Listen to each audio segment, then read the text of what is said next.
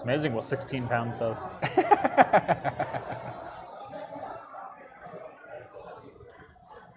hey! Oh, we did it. we did it. We're in a new place. This is exciting. We're out of the ephemeral void Yes. into the uh, real world. Uh, I'm, I'm no longer in a little cocoon in my, my home office. The, is the pandemic over? No, no, still not. But I don't know if it technically is or not. but we are out and about. We are at uh, can I just say beautiful uh, Faultline Brewery here in Sunnyvale, California. Uh, starting off, uh, trying to tour some breweries, and uh, we, thank you very much. Uh, we, we happen to be in the Bay Area, so uh, we're taking in the sights and all of the libations that Sunnyvale has to offer. But with all that out of the way, welcome to Talking Heads, everyone. Episode 287. That number gets bigger and bigger every day. Can you believe you've done this 287 times? Well, you haven't done it 287 I've done it like 285. Yeah, that's that sounds about right. Yeah. Yeah. Your once weekly live show for the latest in beer and tech news. I'm Jeff. I'm Rett. Welcome to the show, everyone. Thank you all so much for joining us on this Wednesday night or in podcast form over on anchor.fm or wherever your favorite podcasts are found. If you've never seen the show before, we talk beer, we talk tech, we talk games, pop culture, entertainment, usually some Star Trek. All super chats are read on the air so long as they will not permanently demonetize the channel. Although I do encourage you, if you're going to leave a super chat, go on over to craftcomputing.store and get yourself some merch and actually get something for your money. Uh, let me know about it in chat, and I'd be more than happy to throw that shout out as well.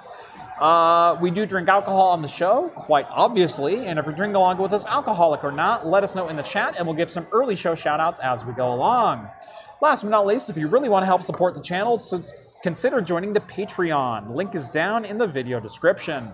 As a bonus, you'll get exclusive access to the Discord server where you can chat with myself, John, Rett, Steve, all the hosts from Talking Heads, and join the awesome community that hangs out over there. And can I just say, I've been drinking since one. Hmm. You can say it, Jeff. I can say You it. can I can. say it. You, you can't because you'll get in trouble. I haven't. But I, I uh, Jeff called me out the other day. I cleverly, well, I, I, I took May off from drinking any alcohol, and, and somehow, through Providence, managed to get all of my shows off for May. Thanks to, to John and Steve for covering for me. uh, it wasn't John and Steve. It was Raid oh my and God, Veronica. you're right. Oh I'm my so sorry. Yeah. How did I forget that? Both of you. Yeah. Ra- Thank you, Raid Owl and Veronica. Honestly, screw Jeff. Uh, screw John Wow. and Steve. Yeah, Wow. Jeff. Truth Also, is coming out Jeff. Screw every.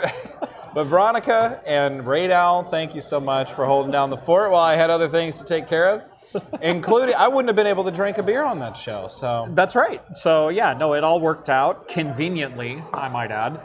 Uh, it really was not planned to not be on the show. yeah. I would have given Veronica more than a day. yeah. I, I honestly tried, but in both instances, it was like Wednesday morning you woke up and were feeling like absolute dog, and and we're like, we need someone else on the show. Well, and Raid Owl's credit too. I, I was at work and that was the day. It was like 3:30, and I was like, "Hey man, I really got to go. Family emergency." And you're like, "Yeah, no worries. I'll see about who can cover for I'll, you." I'll figure it out. Yeah. So uh, figured it out in like 90 minutes, and like Yeah. before I even got home, you had it squared away. So Yeah, no, so I yeah, that all worked out, uh, and and that was a lot of fun getting to mix it up just a little bit. Yeah. Uh, whoa. all right. we're on a we, we got a flimsy little table here that's in front of us. So. glass literally just fell off the table. So, but uh, the awesome staff here at Faultline's going to take care of it. I, I'm just going to blame the earthquakes. Yeah, it's fault line. and We're on the fault line apparently. So That's right. Uh, anyway, um, why are we in California? Uh, that this is obviously something completely out of left field for a lot of people, and actually, as of last Wednesday, we weren't planning on being in California. No, yeah, I think Uh, it was like Friday morning or something. We kind of I think it was Thursday afternoon, Friday morning Yeah. that all the details got ironed out. Anyway, uh, so we are actually here to cover. Uh, AWE 2023 is the Augmented World Expo. It is where the best and the brightest of augmented reality and virtual reality technology meet to uh, exchange trade secrets and show off what they've been working on. So Yeah. uh, we are here thanks uh, thanks to our, our homies over I at didn't do that. Nreal. over at Nreal. Now now it's Xreal, by the way, uh, in case you haven't been aware tab. about that uh, Xreal, uh, creators of the Xreal Air, they invited us to come down and check out what they have in store next, what they've been working on, and we figured that we'd check out the rest of the show uh, as well while we're at it. So, Yes. AWE 2023, the Augmented World Expo. Um, companies like Meta, Sony, um, Uh, Epson, Rocket. Uh, who else is here? There's a lot of people here. a couple, a couple more big names I was trying to think. Uh, basically, anyone who's anyone in the augmented or virtual reality space is here. And uh, as Rett mentioned, we were asked uh, by Xreal to come and uh, uh, cover them. And I figured while we were in town, we might as well check out the rest of the event as well and fly in a day early and drink beer since noon. So that's what we've been doing today. And, Uh, and one of the cool things too, I'll just say this really quickly, is that um, Faultline did not have to agree to host us tonight, but uh, they they were totally into it and were super gracious enough to set us up with a really cool corner spot in their gigantic restaurant. Yeah, check that Yeah, out. Yeah, so, so we're kind of in, in one of the back rooms here. You can actually see the bar and the brewery off to the right of the screen right there. Uh, so this is a their their actual brewing location. Uh, they, they've got vats that are 30 feet high that you can see from outside. It's actually a wonderful little corner property here. There's a little lake behind us.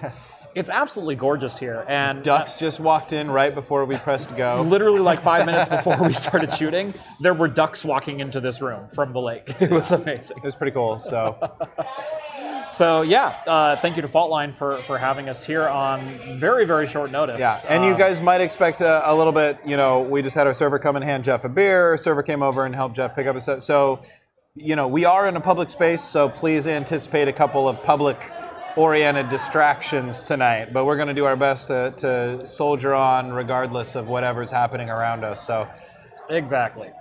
Uh, no, we are not at Computex. Uh, I know. So shut it. Who brought that up? I know. no, uh, we desperately wanted to go to Computex. It didn't work out this year. Uh, we will be going next year. Like, like th- this year was always kind of a eh, maybe uh, fr- from both of us, but I think we are both in the position where we're like we're making the commitment to go to Computex next year. Yeah, if we can make it like make it work 100%, that's that's the thing. Like we want to make it make it happen. So Exactly. just the pieces did not fall together quite Yeah. right. Uh, anyway, uh, as you can tell, we've kind of started the evening early. Uh, Rett, what are you drinking this evening? I am drinking the Pink Boot Hazy IPA. Uh, it is a delightfully citrus forward and very piney uh, hazy IPA from Faultline Brewing, brewed right here in this location. So super excited. This is a I, I just had this one a little bit ago. I liked it enough that I went ahead and ordered a second one. So um, big fan of it. I like hazies. You know, unlike some people here. I love hazies. That's what he says. I, I, I love hazies that are not hazy just for the sake of being hazy. How's that? This Um, is this is a step uh, away from that. I feel like. I mean, it's definitely got that like acid Little- that you little bit of a bite, yeah. but it's good.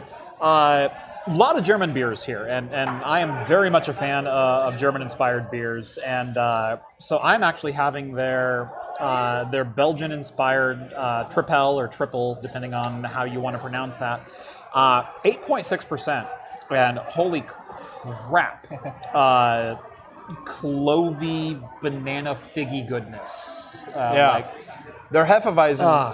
uh, I didn't order it, but Jeff had it earlier, and it was uh, very, very traditionally German as well. Like Yes. that kind of comical sort of banana finish that Uh, some people love, some people hate, but it's very authentic. do, do you remember how I described that beer? Uh, it's like uh, biting into into an apple and getting a banana.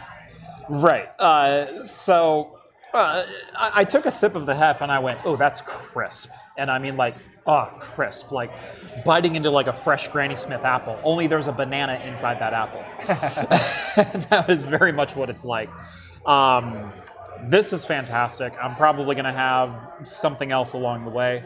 Uh, they have a, uh, a redwood ale that is delicious. yeah. Um, sitting right at about five and a half percent. It's a delicious hopped red. Yeah. Um, and uh, you know, I, I like my malty reds, but I also love the West Coast, you know, hopped reds. And Well, this one was maltier than that. You know, it, it was like a Northwest style, but it was really malty, so it was nice. Yeah, Like- it, it, it really did have a nice, you know, sweetened, thick finish to it.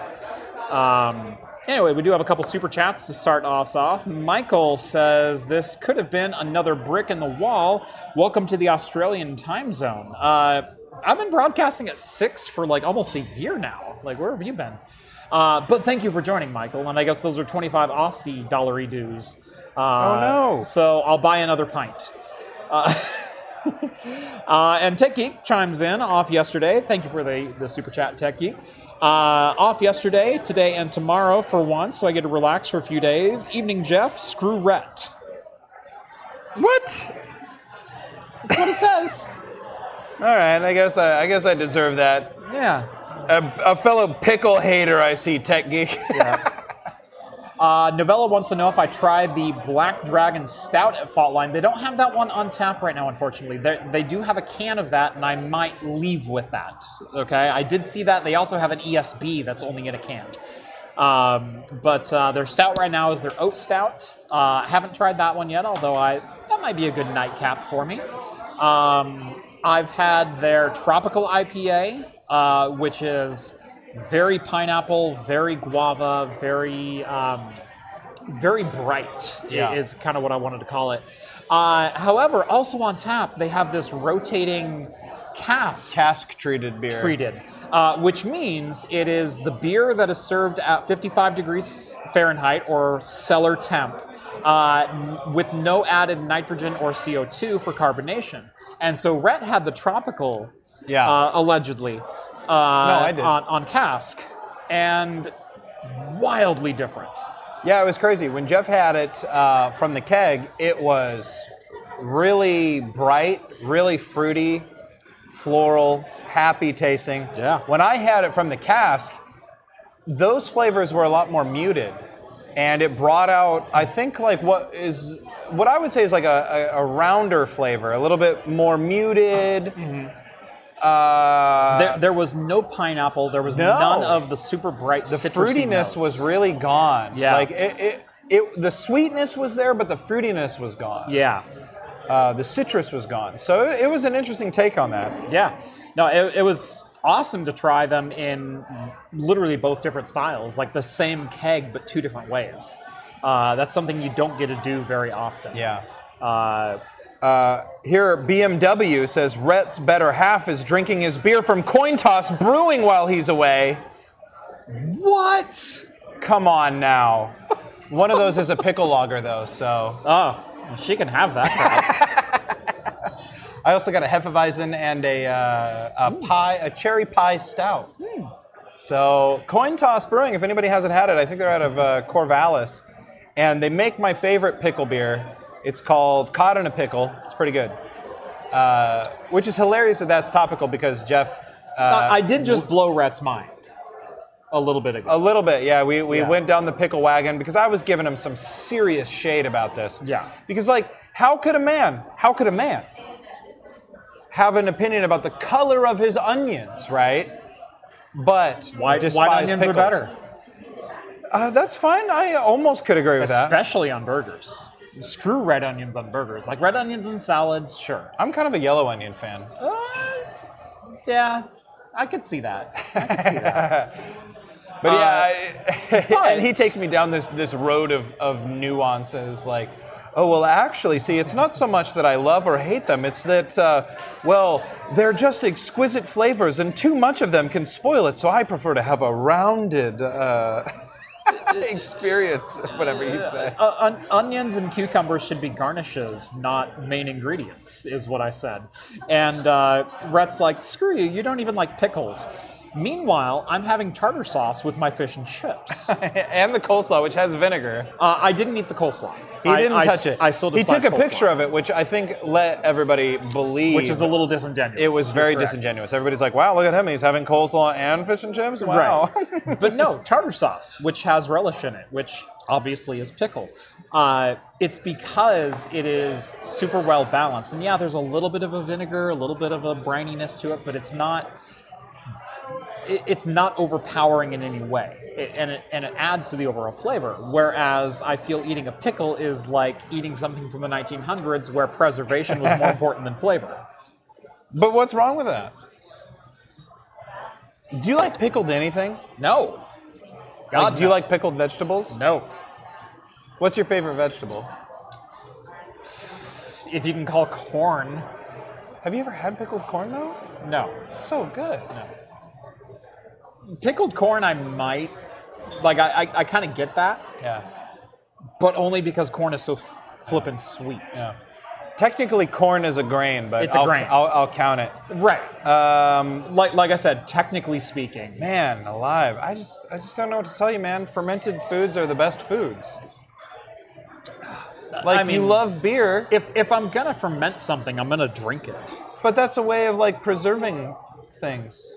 It it totally is, but at least it's good. Don't pretend that you're gonna go home and drink a pint of white vinegar. I'm so sorry. I love vinegar. I love pickle. When I wake up after a night of, of, of drinking, I drink a glass of pickle juice as my hangover cure. I, I, I know, I know, like picklebacks for Jameson is totally Is- a thing. Yeah, what's up with that? You don't like that? Have you tried a pickleback? Of course not. Are you mad?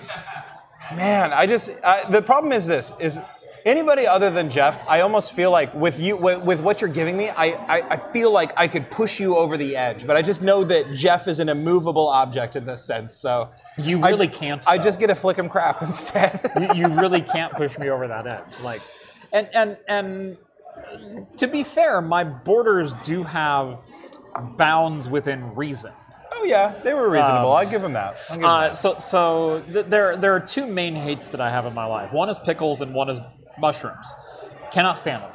Uh, mushrooms is more of a texture thing, but I also told Rhett one of my favorite things in the world is P.F. Chang's makes these lettuce wraps with uh, uh, rice noodles and a little bit of chicken and and some some oils and things like that. Oh, yeah. And one of the main things in that is super fine diced portobello mushrooms, and they're delicious. I don't have a problem with mushrooms as a flavor, and in fact, I love a good. Uh, uh, cream of mushroom soup as long as it's not chunky mushrooms inside of it. Like if it's completely pure and creamy, Yeah. it's not a bad flavor. Uh, I do like. Uh, oh gosh, what's the the noodle recipe? Uh, Don't look at me. Don't know. oh gosh, But see, I there, there's one with noodle and beef and mushroom. Stroganoff. Oh stroganoff. Stroganoff. Yeah. Uh, I, I do like a good stroganoff as long as there's not like whole chunks of mushrooms because with mushrooms it's the texture. I can't stand it. See, but I, I don't mind the flavor. I love the texture of mushrooms. Like I used to, yeah, but I don't know. You know, I was kind of forced to eat mushrooms a lot as a kid. But dude, it's it's like the meat of the vegetable world. You know what I'm saying? I, I, I know. And, It's like and- I could and- replace a burger patty with a portobello mushroom cap, and I'm like good to go. Yeah, man. no. Doesn't get as pure as that. You know what I'm saying? Uh, Plus, over here in Oregon, we legalized lots of mushrooms. I uh, mean, for therapy. So I, I mean, if it came down to eating one of those, like totally, I'm on board. I think a lot of people make them into like teas and stuff. So you Yeah. could probably avoid the texture. Right. It, it- and and like I said, with mushrooms, it's mainly a texture thing. Uh, with pickles, it's absolutely just the abhorrent amount of vinegar and salt, and and it's just not balanced in any way, shape, or form. Uh, someone on the Discord earlier corroborated my my opinion Yeah. that if they put big pickles on a burger, it's done. The pickles overpower every aspect of the burger. If, if you place the pickle on a burger and take it off, you can't unpickle the burger. It, it, it is forever tainted. And there's not a lot of ingredients you can say that about. Sure, there is. Bacon. Yeah, but Oh, but bacon's good. yeah, Of course, bacon's good. But bacon flavor, that's why you can successfully substitute like bacon crumbles for like full-fledged bacon. Uh huh.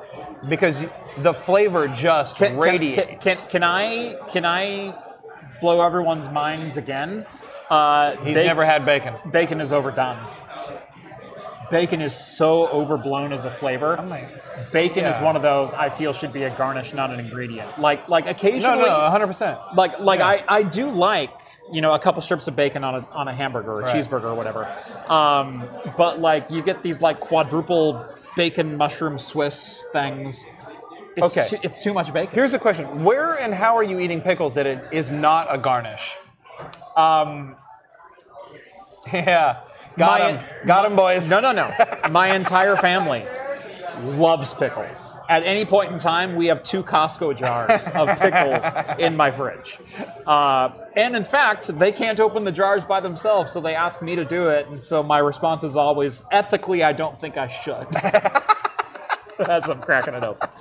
Um, but, uh, yeah, my kids will eat just like, like just crunch pickles Good for them. all day long. That's delicious and healthy for their gut. I'm sure it is. That's promoting some really good gut health right there. Well, it's also killing the good bacteria that actually helps. no, it's not killing the good bacteria. It's promoting the good bacteria. Yeah. It's probiotic. I don't know how Fermented you- food is good for your gut. I, I, I don't know how you can kill the bad bacteria but not the good bacteria. Well, you don't kill the bad bacteria without like without antibiotics. Okay. See, probiotics don't kill them; they just promote them.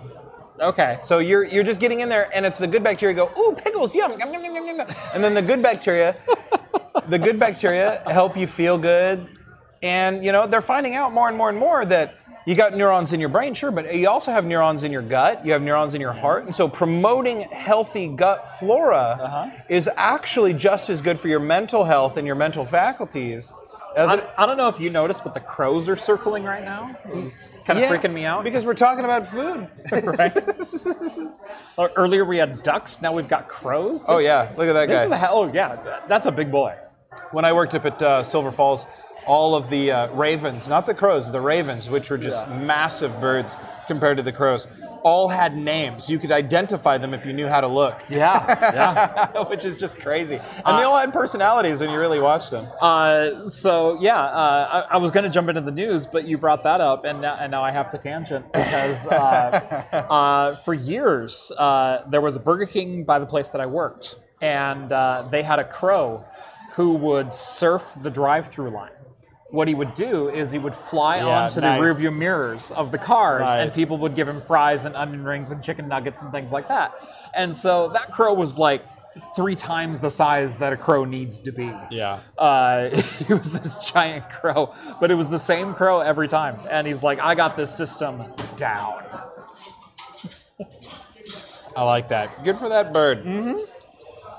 Uh, somebody says here that uh, bacon should be a garnish. Quote, counterpoint, bacon wrapped dates. Have you ever had bacon wrapped dates?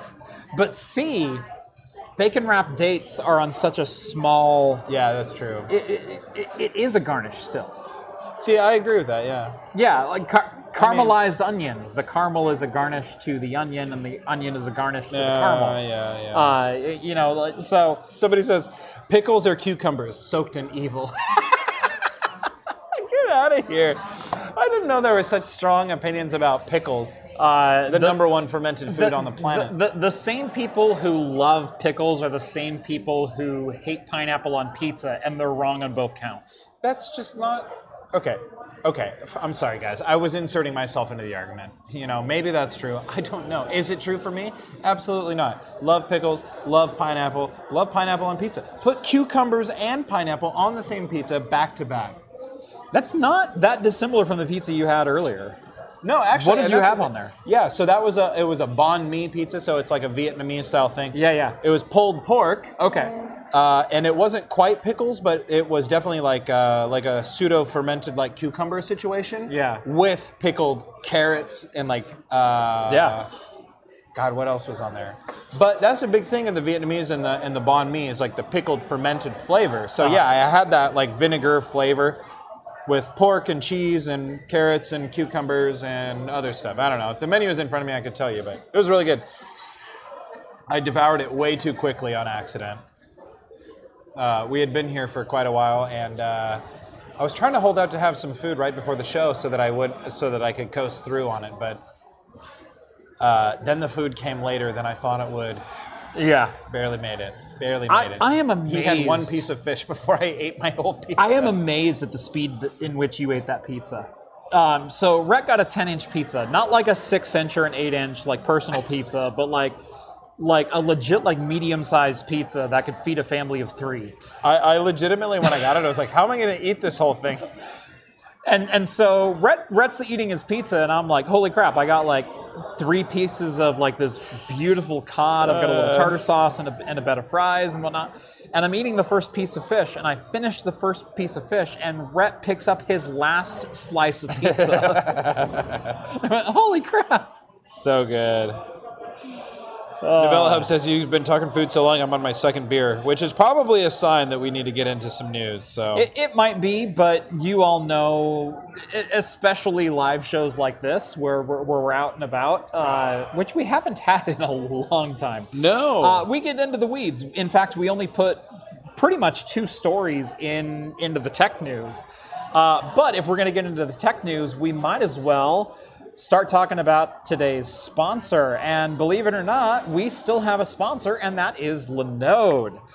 Thank you so much Linode for sponsoring Talking Heads. Hosting your own servers also means you get to host all your own problems. Even the most skilled chief engineers will tell you you should decentralize your network. So why not host your services with Linode?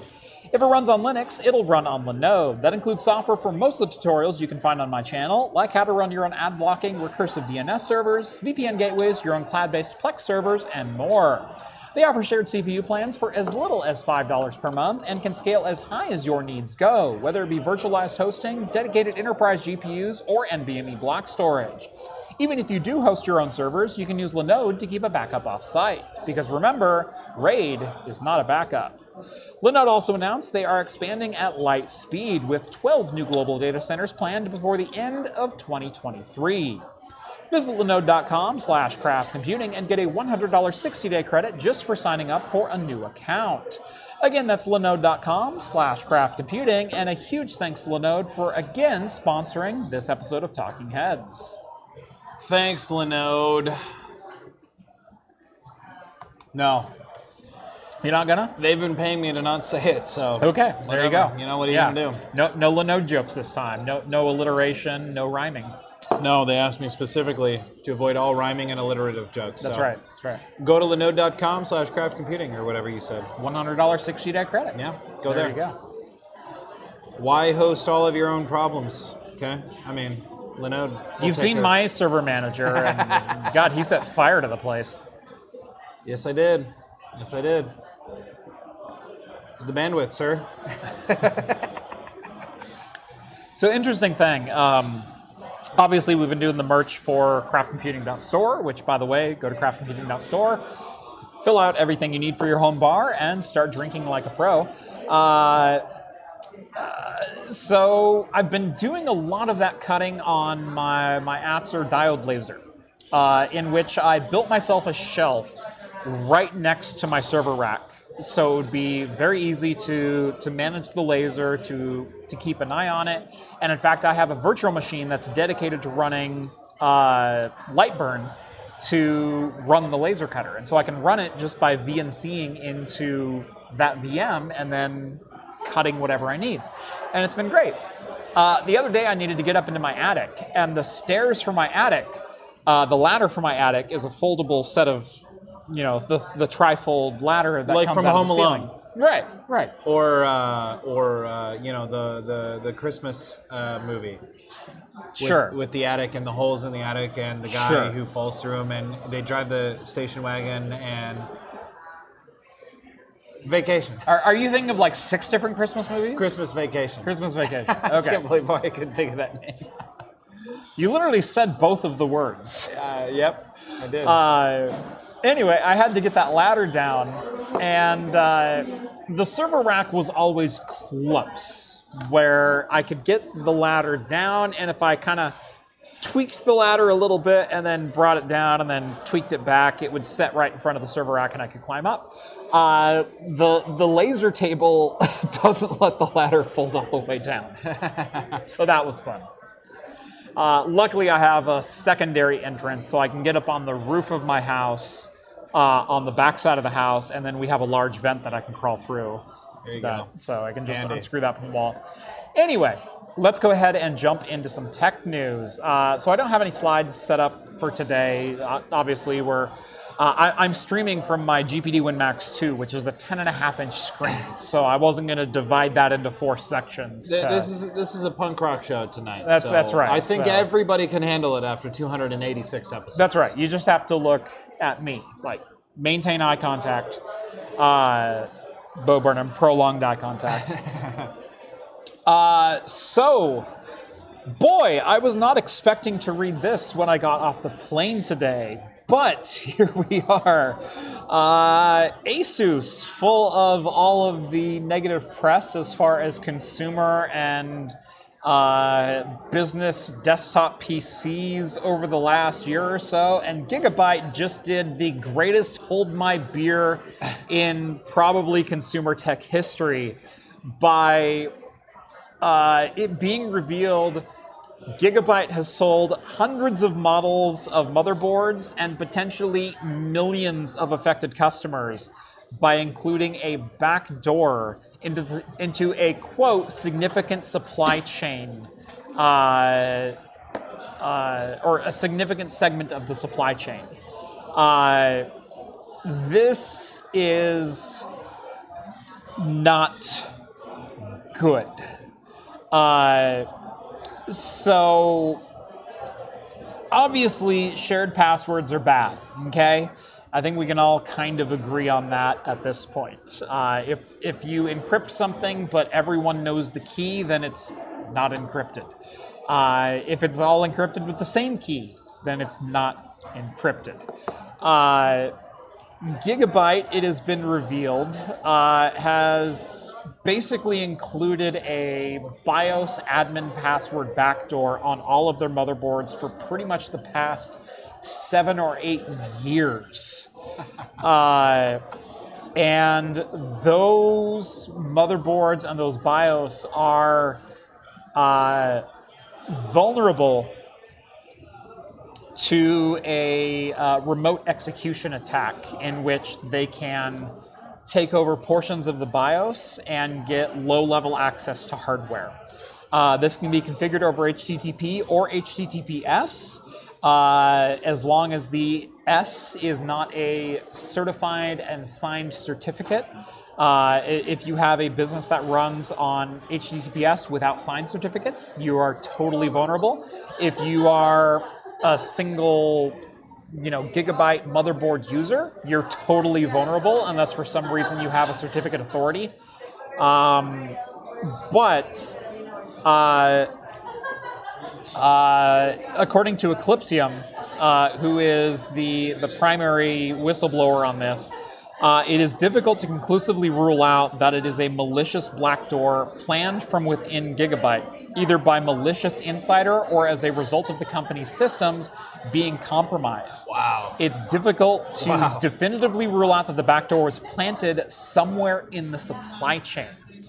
Now, this is all legitimately from a single source. And so, part of me wants to go, holy crap, let's throw Gigabyte under the bus immediately. The other part remembers a similar story about supply chain uh, uh, injection when it comes to Supermicro and their motherboards, which turned out to be patently and provably false, uh, and only ever had one source, which was Bloomberg. And Bloomberg obfuscated their sources to the point of a, a source of a source of a high up someone, someone of a source. Uh, and not only that, but tangible evidence was never found that chips were actually implanted with storage and networking capabilities. And even if they were, firewalls exist, and you'd never be able to exfiltrate that data without detection. And so there there was it, it was the perfect spy story. Uh, uh, of like we injected a chip onto a motherboard. Now we own the entirety of the global internet. Uh, but without any of the proof. So it made a salacious definitely bloggable story. Um, this one software wise it's much easier to to skirt things by uh, because there's not a chief engineer overseeing the entire source development and checking everything. You you've got an entire team who develop BIOS and is everyone going to read over the, the million lines of code in the BIOS? Probably not. They're going to verify their checks and balances and verify that each department signs off on their particular code base, and then you move on. Uh, and so a software exploit, much more believable. Uh, But uh, is the password God? No, God wouldn't be up at this hour. and thank you to all who got that joke.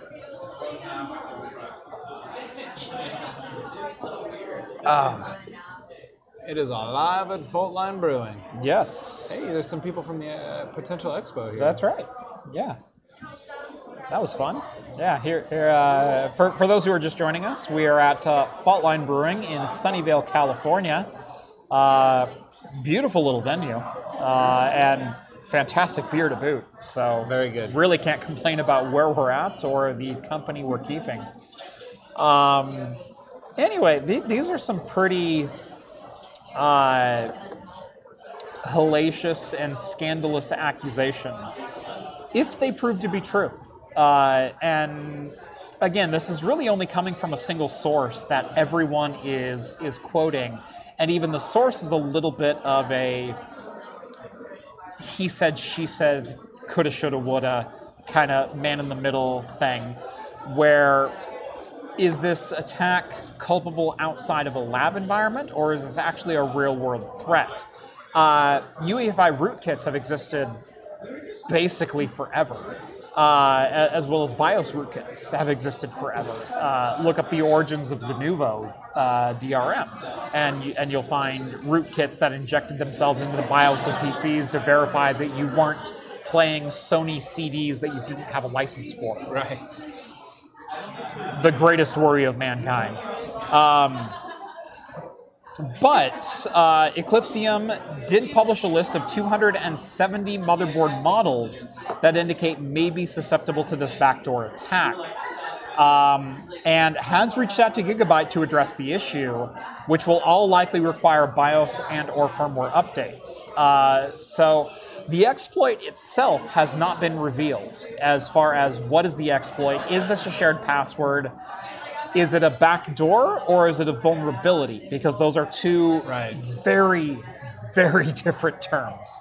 Uh, and the media is kind of picking up on Backdoor. backdoor when this may be simply vulnerability uh, or or inherited trust or you you could pick up so many other vernacular other than backdoor and still have it be accurate as far as our knowledge is. Uh, but the fact that they're working with Gigabyte and not disclosing the issue tells me there is legitimately an issue.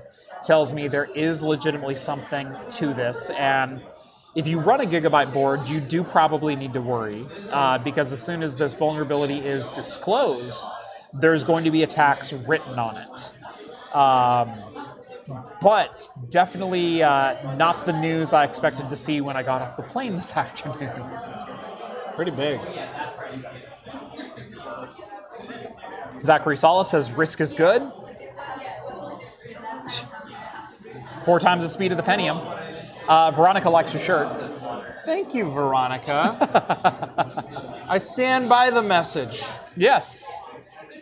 In fact, uh, Veronica, right before, uh, I think it was, was it Tuesday afternoon? Tuesday afternoon, I got in a couple of new shirts. I got your 321 backup shirt, and I also got Trackball Person in, in maroon red. And I am so freaking excited to wear that one. So vkc.sh if you're interested in some of Veronica's merch. Uh, she definitely has some fantastic stuff available. I'm very much a fan of her 568B uh, check sheet as well as the trackball person uh, shirt. I thought it said crackball person at first. Yeah, he, he thought it said crackball. I, I did legitimately, and I'm sorry. It's probably a fault of myself. Just chalk it up to a kerning issue and We'll learn. We'll we'll we'll learn together. All right. that went faster than expected. They always do, Jeffrey. That was- they always do. That was delicious. Can we stop using backdoor and injection in the same sentence? Right. And and that's where this whole thing kind of breaks down for me.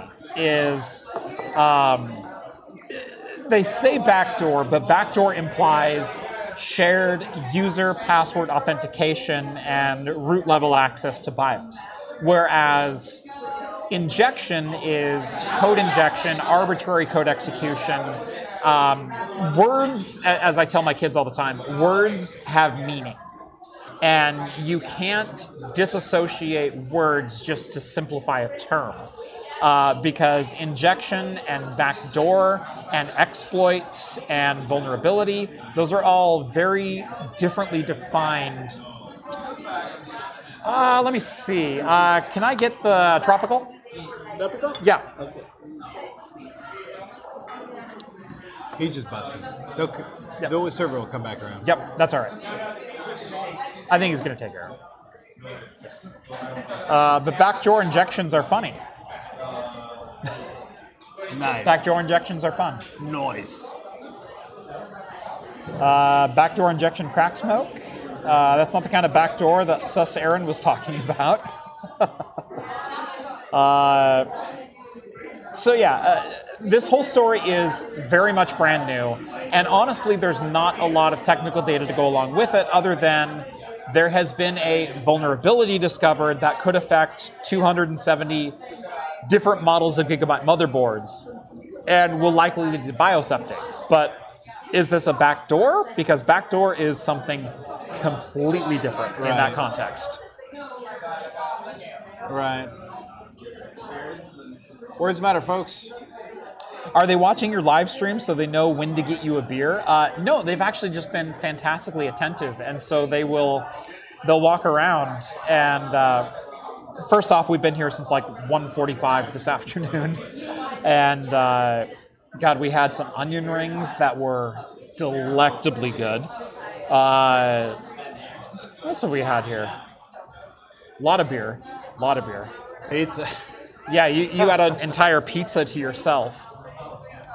We just been hanging out. We, d- you know, we were talking with the staff and stuff before the show started, and Yeah. and like you know, they're the ones that hooked us up with a spot over here where we got power, where we got internet, where we've got Yep. a, a nice view, where it's away from the music and the speakers that they're that they're blasting sound over. Yeah, the there's the there's restaurant. no uh, there's no you know copyright takedown threats from where we're at right now. Right, so- Uh, they, they do have music and obviously TV playing pretty much in every corner of this place.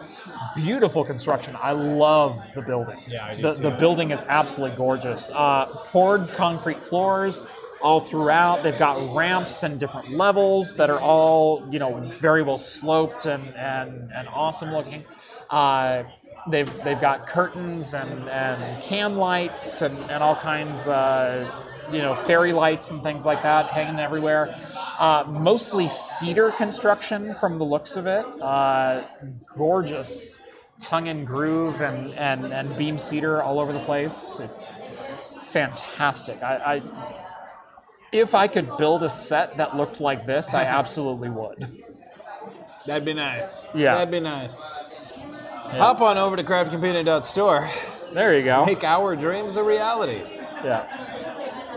Uh, Exuded says, "Ah, ceiling. I am a few sheets to the wind." Ah, ceiling. yes. German techno music playing? No, actually, it's been a lot of like the greatest of the '80s and early '90s. It's been fantastic. There was uh, some TLC. Uh, what was it? Uh, Scrub was playing earlier. yes, it was. Ain't gonna get yeah. We got we got down to scrub. Yeah, we got down to Scrub. Yeah, the, the, so so think of TLC Scrub and then hit random on, on Spotify, and that's pretty much the playlist that's been going on here, and it's been fantastic. I, I've been really digging the overall vibe of this place. Uh, but uh, definitely hopping. Like like I said, we've been here since about 1:45, and while it wasn't like packed when we walked in, it was a good, healthy kind of Oh, yeah. kind of energy. And as we're getting into dinner time and a little later, a lot of people rolling in. Definitely a happening place, and the beer's pretty fantastic. So there we go. Novella Hub says ZFS Scrub. ah, thank you very much. Cheers. Cannot beat the service here, let me tell you.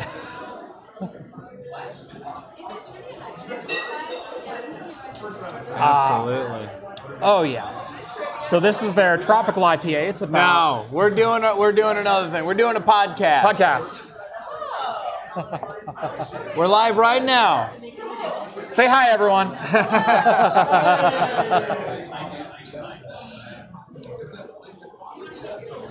They thought that we looked like the trivia booth. Let's see. In fact, I, I think I can flip this We, around. we kind of do look like the trivia booth. so- there we go. Now say hi. Camera's at you. Say hi. Hello. there we go. One person. Anyway, There we go. This is a fun new camera. I've been really having fun with this. I can't tell you what it is yet, but uh, it's it's been cool. yeah, we've been getting down with this one today. So Mm-hmm. Nice and portable, compact, and uh, gets around literally. Yeah. Uh, we're running this entire broadcast today on a single USB-C cable. Like that's, I plugged in my laptop, which is the the GPD WinMax 2. So I've, I've got a 10-inch screen in front of me. Um, we are encoding uh, with AMD hardware encoding. We've got the Rode Wireless Go 2, so we've each got a microphone. And obviously, there's some some background noise that's happening, but at the same time, I think we're being picked up all the same. Yeah, Skull said we sound good, so Yeah, you know. And if there's a little bit of background noise, uh, it's just uh, the punk rock nature of the show tonight. That's so- right. That's right. Uh, did I just see Rev? No, unfortunately, we did reach out to Rev. He's still like two hours away from where we're at. Uh, so Rev is one of our our mods, longtime mod, one of my longest tenured patrons on the server, and uh, yeah, he is. Uh, he's just a couple hours north of us still. Uh, unfortunately, we didn't have enough notice. Like I said, we just found out like Thursday that we were going to be down here. So That and when you're not from a place, Mm-hmm. right? You look at a map and you go, "Well, that's just right there," but it's like a two-hour drive. It's a hop, skip, and a jump, but then you forget that California is 940 miles tall, and so you're looking at it and you go, "Well, it's just it's just there on the map. Like it's not that bad." Heck yeah! Yes. Uh, yeah, audio's okay. You're clearer than the background uh, chaos. Yeah, there's a lot of chaos in the background. There definitely is. It is. It is loud in here. Um, hold on, my my wife is calling me right now. Uh, so you're live on the air, by the way. It's Wednesday. I will say goodnight. Hi. Nice, nicely done. I was gonna call him at eight o'clock after the show's done, and, and she started uh, video chatting me. So I'm like, okay, maybe she forgot it was Wednesday. Maybe she thought I wasn't doing a show. But either way, uh, video and voice sync is a bit off. Actually, I think that's a bit of an OBS problem. Let me resync that and see if that helps. Uh, in fact, that looks better on my preview now. Um, one thing I will say is OBS sometimes with webcams has a tendency to drift the longer you go. Yeah. Um, and so After an hour of recording, after an hour of, of being on the air, sometimes with a USB webcam, it'll desync a little bit. Because if you're running at 59.95 and then you're actually broadcasting at 60, 5 hertz makes a difference. Or 0.05 hertz makes a difference. Uh, hello, caller, you're on the air. Yeah, no, that's what I should have done. yes, the producer checks in. Uh, so I, I, So I don't know if anyone heard her, but uh, I, I said, "Hey, uh, you're, you're live right now," and she goes, "Okay, well then I will say good night," and she hung up on me. Classic producer behavior. Mm-hmm. Classic producer behavior. Reverend says it's only ni- it's only 80 miles. Well, then I don't know why he's not here.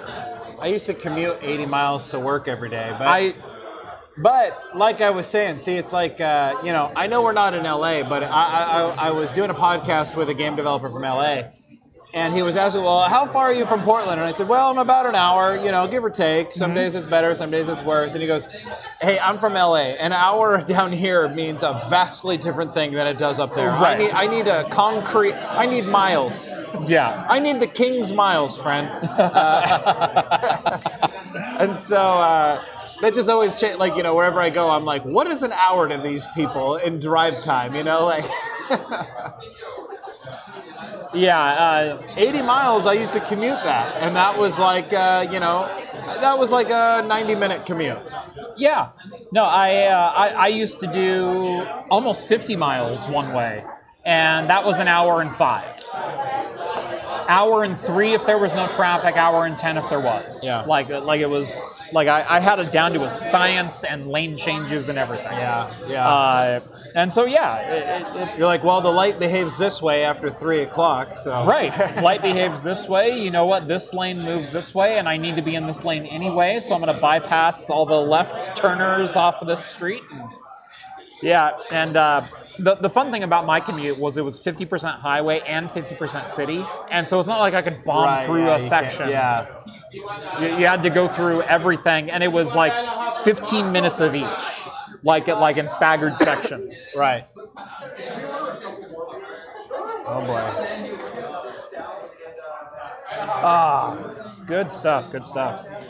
Uh, so this again is the the Faultline uh, Brewing Tropical IPA. It's about six point seven percent.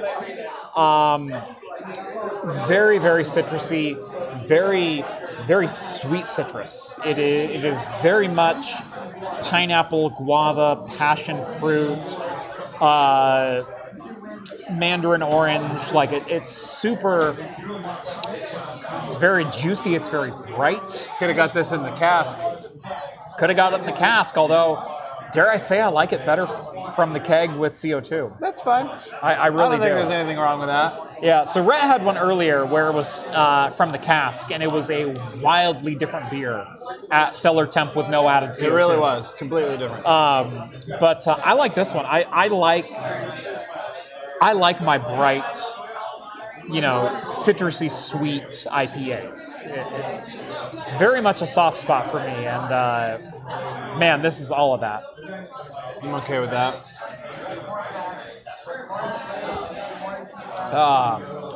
Uh, we do have another story to get to, and uh, that is a. Let's just say it's a quote from NVIDIA CEO Jensen Huang. Um, so, obviously, the focus this year at Computex has been Can I get the uh, red ale? The red ale yeah, yeah. Uh, obviously, the focus of Computex this year has been in AI, and really, it's the writing's been on the wall for a lot of the consumer industry that AI is where a lot of the tech companies want to start focusing. Intel, AMD, Nvidia, they are all kind of shifting gears away from even consumer and even enterprise stuff as far as let's add AI engines and AI algorithms to our existing silicon. So consumers not not even really consumers but so enterprise can write bespoke applications to take advantage of AI processing within our individual nodes. And that's been a trend that's been building since really since NVIDIA introduced CUDA into, into the mix. Later on, tensor cores, which the tensor cores were the AI cores and why everyone always needed to buy Quadros and, and Tesla cards. And now, though those tensor cores and the RT cores, the ray tracing cores, have made their way into even consumer hardware, and they're saying, how can we take advantage of AI processing both at the consumer level and at the enterprise level. So if we're going to devote so much energy into enterprise R&D, we can still get something out of it on the consumer side, which is why we now have ray tracing because it's all AI. It, it- it goes AI goes all the way down the stack. Um, but uh, Jensen, in his first uh, Keynote. first keynote since 2019, Yeah, before COVID. yeah, um, uh, has a quote from Computex uh, about the current state of AI, and it might catch some people off guard and and kind of. Ooh, Yeah. let, us just read it. Quote When asked about NVIDIA and AI and why they're investing so much and what is the future of AI, Jensen Huang said, Agile companies will take advantage of AI and boost their positions and, and boost their position. Companies less so will perish. Huang told graduating students, according to excerpts of his speech by Bloomberg. Quote, while some will worry that AI will take their jobs, someone who is an AI expert will. Uh, and I'm looking for the food quote. Where was the food quote at? Oh, yeah. Either you are running for food or you are running from becoming food. That's some pr- pretty draconian BS. Yeah. Straight out of the gate. You, Um, you got to come at it from a viewpoint like Nvidia. Like I, I turned on the news this morning in my car and I was driving around and it's like everything on NPR and and all this was about Nvidia's market cap going up, and they have taken their position as the sixth largest company on the planet, behind companies like Apple and uh, and so on yeah. and they are comfortably dominating as a chip manufacturer. Thank you so much. And uh, we good? We good. Uh, we have 85% battery. Hell yeah, we do. Hell yeah, we do. Thank you, Rhodes. Thank you, Rod. Thank you, thank you, Randy Rhodes. Uh, I don't know if, if that's who did it, but uh, these things are amazing. Randy Rhodes is the guitar play, the original guitar player, I think, for uh, like Ozzy Osbourne. You know, like uh, Okay. Crazy Train. I think. Okay, yeah, yeah, yeah, yeah, yeah. Okay. Uh, anyway, point being is, um, Country road. no, Crazy Train, Okay. Country Road. You said Country road. Roads. Yeah. Randy That's- Rhodes. That's what I was doing. Okay, just get out of here. no joking or having fun on the show while I'm talking. You're gonna confuse me. Red has drank way too much to understand any of this. Like I was saying, Nvidia. This is the talk of a person whose company has firmly taken their position at the top of the food chain. Top of the food chain of talking the this way. AI realm. Because he's thinking about what else can I say to get another 5% market cap? What else can I say to get more investors? You're either a shark or you're a sheep. Yeah, what are you? Exactly. Um, and while Sharks are winners. Well, I think it's kind of true. And one of the things that really, like, apparently blew the socks off of people at this big keynote address from NVIDIA at Computex was this uh, demonstration of their new AI engine. I think they call it. Uh, NVIDIA Ace or something like that. I, Yeah. I, I don't have it in front of me, but NVIDIA Ace, which was like their AI game engine. All of a sudden now they're promising you can have real conversations. Omniverse. Multiverse. Yeah. Metaverse. Avatar Cloud Engine, yeah. Omniverse Ace. It, it is NVIDIA's version of the metaverse. And their idea is that this Which is something you can tell totally took off. Right. they they did a demonstration at Computex of like somebody talking like, "Oh, hello, I'd like to buy po-. well, I didn't see it. I don't know what it is, but right, it was supposed to be a video game demonstration. I'd like to buy potions and like, well, screw you, we don't sell potions at this establishment, but I'd be happy to make. I don't know what they said, but anyway, the point being, somebody talked to them in real time. The AI responded to them in real time. The AI was having a conversation with the player and live, unprompted, Right. unprogrammed Right. conversation about the game universe. Right. And there's there's been some chatter, and there's actually been a couple mods released that you can do this in Skyrim. yeah, Uh, with the help of ChatGPT as well as voice models Right. of, of all of the different voice actors and characters that are within the game. And so you can ask your housecarl Lydia where she trained, Right. and, and she will give you a verbose explanation of why she became a housecarl and what is her role within the kingdom of Whiterun and why why she is your steward and chooses that life Right. and, and everything else. And uh, it's it's a really weird uh, but very interesting Well, right, and and I think what's more is like, so this is this quote about food. You will either becoming the becoming the food or eating the food or whatever he said.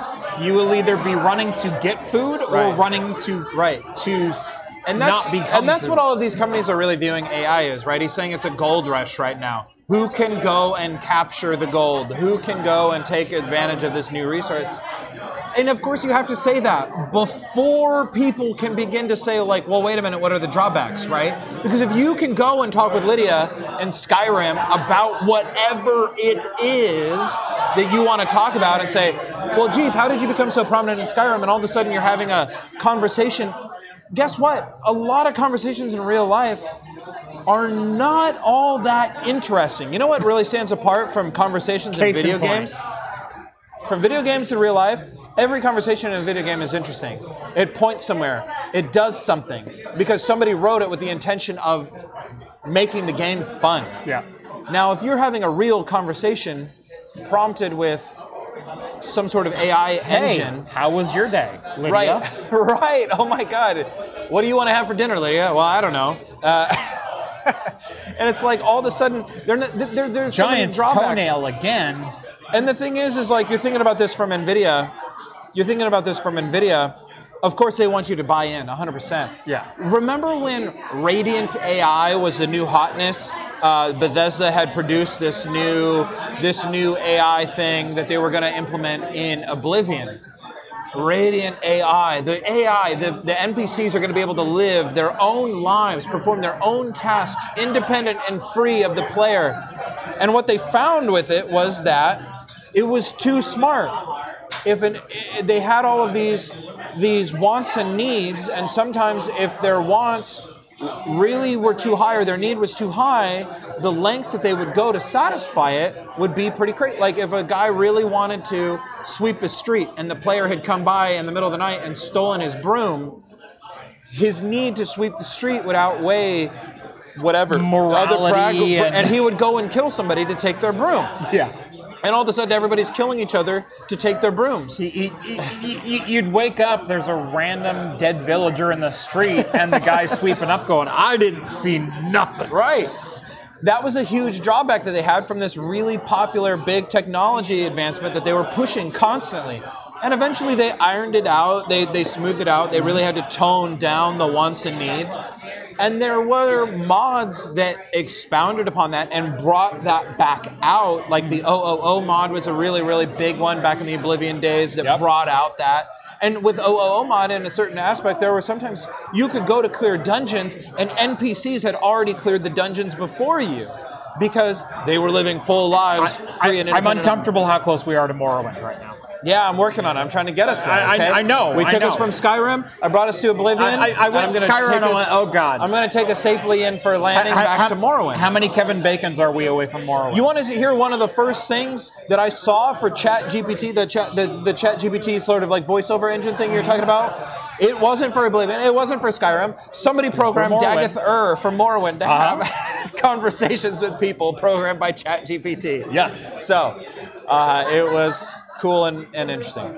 Um, Tech Geek chimes in five dollars. Thank you very much, Tech Geek. Uh, no jokes or fun while I'm talking. yeah, Right. no jokes are fun while I'm talking. I love that they know your last. last name. Well, it's because it's my YouTube handle, unfortunately. I know. It's it's Isn't your YouTube handle still Rett is Awesome? no. I thought it was. I don't know how to change it. Rett must run a tight ship at the office. I really do. I really do. He tries. Skyrim GPT. See, look, chat publicly is Rett Weisenfels. Okay. What are you gonna do? Wow. Originally, my, my handle on YouTube was You, you you got sucked into the YouTube. Let's use all of our real names, and all the trolling will go away. no, And and all of a sudden, my real name was Bodie McBoatface. no. I my original username on YouTube was Rett is Awesome, mm-hmm. and when I tried to join Google Plus, Ah, see, that's where they got you. I tried to join Google Plus years ago, and it converted my YouTube handle to Rett Weisenfels, and it never let me change back. So I just never worried about it. I said, screw it. I never post or do anything on here that I don't stand by. So, Right? including no jokes or having fun while I'm talking. fun is outlawed from Faultline Brew. No, I'm kidding. Right, right. No fun here. No fun zone, especially with their uh, Delicious and delightful Bel- beers. Belgian Tripel or this delightful tropical IPA. or even this uh, this bold and flavorful Northwest Red Ale. He's not standing here. You don't have to. Who? The waiter. I know. I'm talking. Server. To, I'm talking to them. Talking to them? Okay. Th- those okay. people. Those people. Okay. Gotcha. gotcha. Well, who else would I be? talking? I could tell that the waiter's not here, Jeff. He talks like this all the time. It's really hard to tell. Yeah, I, gotta always. Hey, on. Rett, how's it going? Well, I'm just having this bold, crisp red ale from. I'm sorry. You know how hard it is to be on all the time. I don't know when Jeff's rolling cameras at the office. Okay, I don't want to look like an idiot. Okay, you know. So I just keep it on. So, so it ends up looking like MTV's Real World season one, where the camera kind of comes in and out of focus, and Rett's like, "I always do this. The foundation to every day is a healthy breakfast." Thanks, Cheerios. Have you seen Real Real World season one? Season one, yes. Wow. This guy, am I right? Kind of lacking in taste. I didn't say when I saw it. I just said that I've seen it. Oh boy. He got a problem? watches, he watches Real World. I didn't say when I watched it. I was, I was a full grown adult. It was just a couple weeks ago. I was not. I was a an adolescent still. Oh, wow. Can't be held responsible for back then. Am I right, guys? That's exactly right. Anyways, this whole AI thing is kind of wild. And like I was saying, the idea is NVIDIA has to strike while the iron's hot. They're the sixth largest company on the planet, and they got to make you believe that their, their product, their technology is the future so they can become fifth largest company on the planet. There are holes in it. I talked about the boring conversations. But one of the other things that they were talking about in my game dev Discord is this idea that it's like, consumers are not going to have the compute power to run these AI, you know, programs or algorithms on their on their PCs. That's going to be cloud compute. So you're going to buy the next. You're going to buy Elder Scrolls 7, and you're going to want the AI voice engine or whatever it is, so that you can talk about the weather and their birthdays and what they want for dinner yeah. and you're gonna have to sign in to Bethesda.com or whatever it might be, and you're gonna have to always and be on. have a constant cloud connection, and then when they decide to stop running that service, that service ends, and that game ceases to function, at least in the bounds of what you expected it to do. Right. And I, I think that's a huge bummer because number one, already no one really likes always connected gameplay for single Right. player games. You know, Ubisoft gets a lot of crap for this. All of Sony's ports get a lot of crap for this. Um,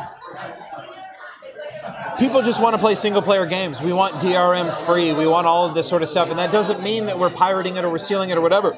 It just means that we want the hassle free implication of owning or having, possessing the thing which we paid money for. I, I, buy so many games, and if the game to me is worth keeping, if it has an always online DRM, I will download a crack copy later on.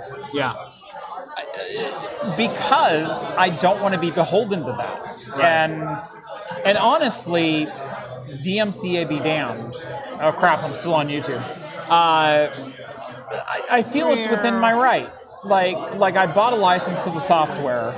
I didn't, and, while I accepted the license agreement of you know, I will always be online and, and connect to EA servers, Scouts Honor.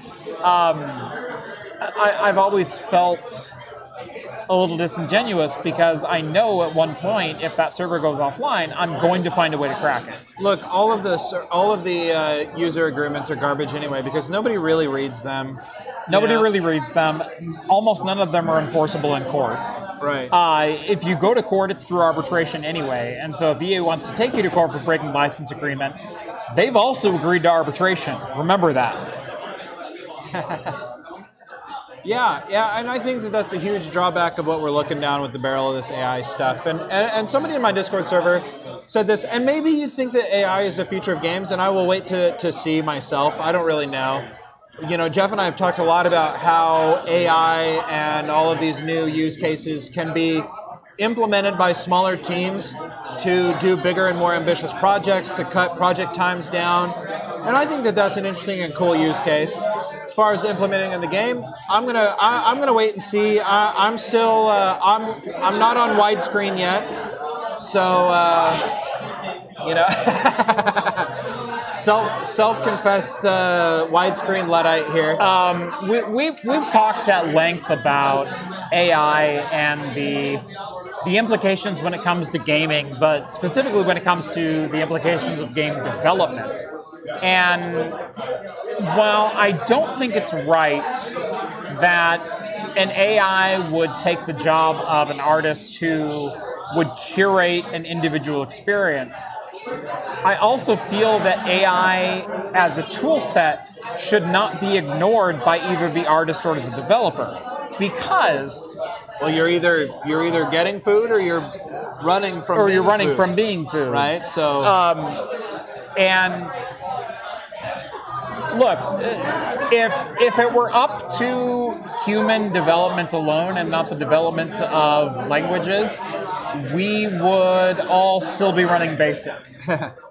uh, games are not programmed in BASIC. I don't know if you knew that. Uh, and so the the development of, of C++ and the development of platforms like Unity and Unreal, and Unreal and things like that are new tools that developers can use to their advantage to tell the stories they want to tell and envelop a player in, in environments they want to put them in. Um, drawing the line at AI feels like a very arbitrary line. Yeah. And and and saying no, we're never going to cross that threshold. We're already there, and if you're not crossing the threshold, and if you're not using that as a tool set, you're falling behind. Because I don't think there's anything wrong with algorithmically developed terrain or planets or unless it's in No Man's Sky, then he has a problem. But I only had a problem because it didn't work. it worked for me. Yeah, mi- mile wide and an inch deep. That's fine. I played the Mile Deep games, my friend. Right, but this one was promised mile Yeah, wide yeah, and mile yeah, deep, and it wasn't. Yeah, yeah. We've had this conversation a thousand times. But it also took show. you 13 hours to find out there's nothing once you get off the surface. You say that all the time, and I just want to say, how on God's green earth did it take you 13 hours? And that's fine. Because- you took your time, you experienced the game, you had fun, you explored and played, you didn't rush it. I get it.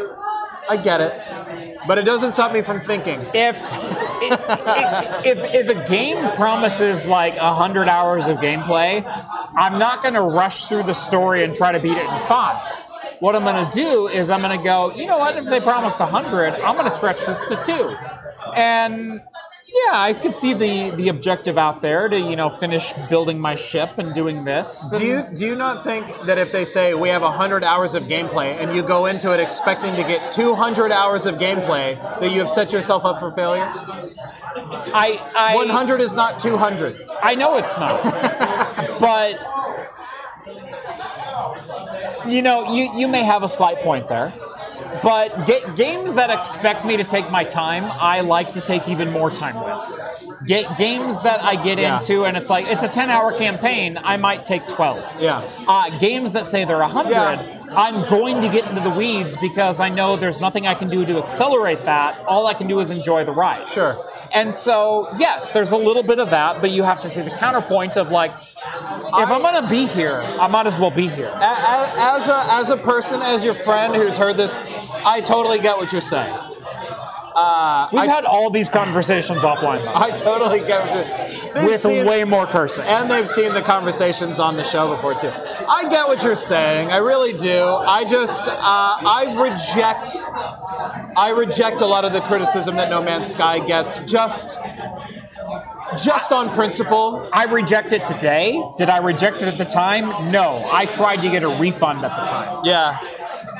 And you know what? If you had played for 90 minutes and felt gypped, oh, that's an awful word. Sorry, guys. Uh, if you had played it for 90 minutes and had felt unsatisfied, uh, you know, I, I, a refund, you could have you could have been within your rights. But 13 hours you got out of it. That's more than I've got out of a lot of games. That is true. Uh, but again, I was kind of promised Yeah. like, you know, infinite building, and and for a lot of those 13 hours, I was like exploring that one planet, trying to get the most out of it, finding new resources. But all I ever found was aluminum and uranium, and I'm going. There's got to be something deeper in this cave, and I kept diving deeper, and it's like, nope, just more aluminum. Okay. Yeah. Oh, look, a copper deposit. Cool. Like I don't have enough of that. And and so I was kind of taking my time, but at the same time, I get it. I could have gotten off world in 90 minutes and discovered the same thing. So the fact that I took my time doesn't necessarily not implicate the game as far as bait and switch from the trailers either. Yeah. I mean, Let- yeah. Let, let, let's go back and look at the the trailer that Sean Murray put forth as Yeah, far yeah, as the yeah. curated, you know, welcome to Jurassic Park. Yeah, yeah, yeah. And- Everybody and- always brings this one up. Did you ever see that video? It was amazing. Of course, I saw the video. Yeah. Oh yeah, I saw it with the fa- with the sad horns. Yeah, with the sad horns. Yeah. That, that was a staple like every Thursday at my office. Someone would play that, that video.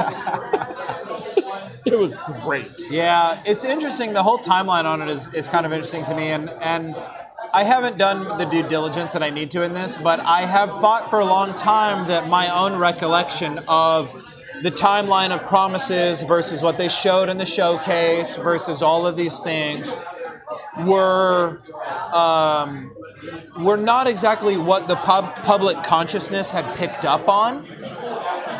Um, also, you have to get behind the Sony hype machine that was No Man's Sky as like we're bringing indie games into AAA form factor. Yeah. We are infusing these studios with cash. Oh, by the way, you better deliver this now. And they're like, we're not ready. And they're like, we said now. And all of a sudden, you're delivering a game that's literally a beta of even an alpha of what you wanted it to be. You know what's crazy though? I have paid more money for worse games than what we got on day one of, of No Man's Sky. I, I will say that too, but I also tried to get refunds for some of those. Yeah, but I'm talking like before refunds The- was a thing. you know, like I'm talking before like you know, I don't know. You're right. I, I have paid high dollars for like Superman 64. For StarCraft 64. And StarCraft 64 I, was I, good. Whoa, whoa, whoa, whoa, whoa, StarCraft whoa, 64 whoa. was good. No. Yes, it was. You just didn't have a PC. No, I had a PC, but I also had an N64. I also wanted to see more than six pixels for an SCV. It's it's weird because my memory of like playing Brood War and playing StarCraft 64 are the same, except I had more fun playing N64 with my friends on the TV in my living room. It's because none of your friends were good enough to own PCs.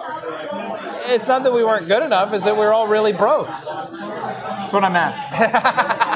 uh, I mean, we had all of the same things. We had I could play football. I could play football. I had a bunch of mods built into StarCraft 64. I had split screen multiplayer. yeah. the campaign mode was there. Okay, yeah, you're right. No, the the full campaign, all all three stages. Uh, let me get a pink boot. Pink boots. I have never once played a campaign of an RTS on the PC, but I have played. I have played StarCraft 64 cam, uh, 64's campaign. I have played RTS camp. Oh, and I played Warcraft, Warcraft 2's campaign on the PlayStation 1. But I never played other campaigns on PC. You probably played Diablo on PlayStation. No, I played that on PC. Okay, okay, okay. Oh, thank God. I was really worried I was gonna have to find another editor. But I do Uh, think that the I do think that Xbox's version of Morrowind is the definitive version of Morrowind. I do.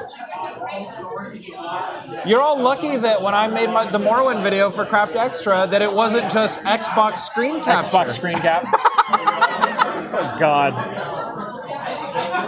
I thought about it. I got I don't know Xbox that I could out. live with myself if I allowed that to hit air. I. it's, it's better. It runs. Here's the deal, though. Modern day, modern day Morrowind. It's it, the experience is getting better on PC than it was like 10 years ago. Yeah. Like, and then 10 years before that, it was great because it ran native and there was no issues, there was no problems. Yeah. But in like 2013, it was kind of difficult to run Morrowind successfully on your PC. Yeah. But I had been playing it on my Xbox originally, played it on my PC briefly. It went out of style on PC. And it was really difficult to get mods to work, to get all this stuff to work. I had constant crashing issues, especially if you're running it on Steam. Uh, Steam Overlay would just crash Morrowind like instantly. Yep. Um, and so I would play it on my Xbox, you know? Thank you so Thank you. much. Because it was stable, it worked. There were We, there were we should do more shows at tap houses. I know they just bring you beers and stuff.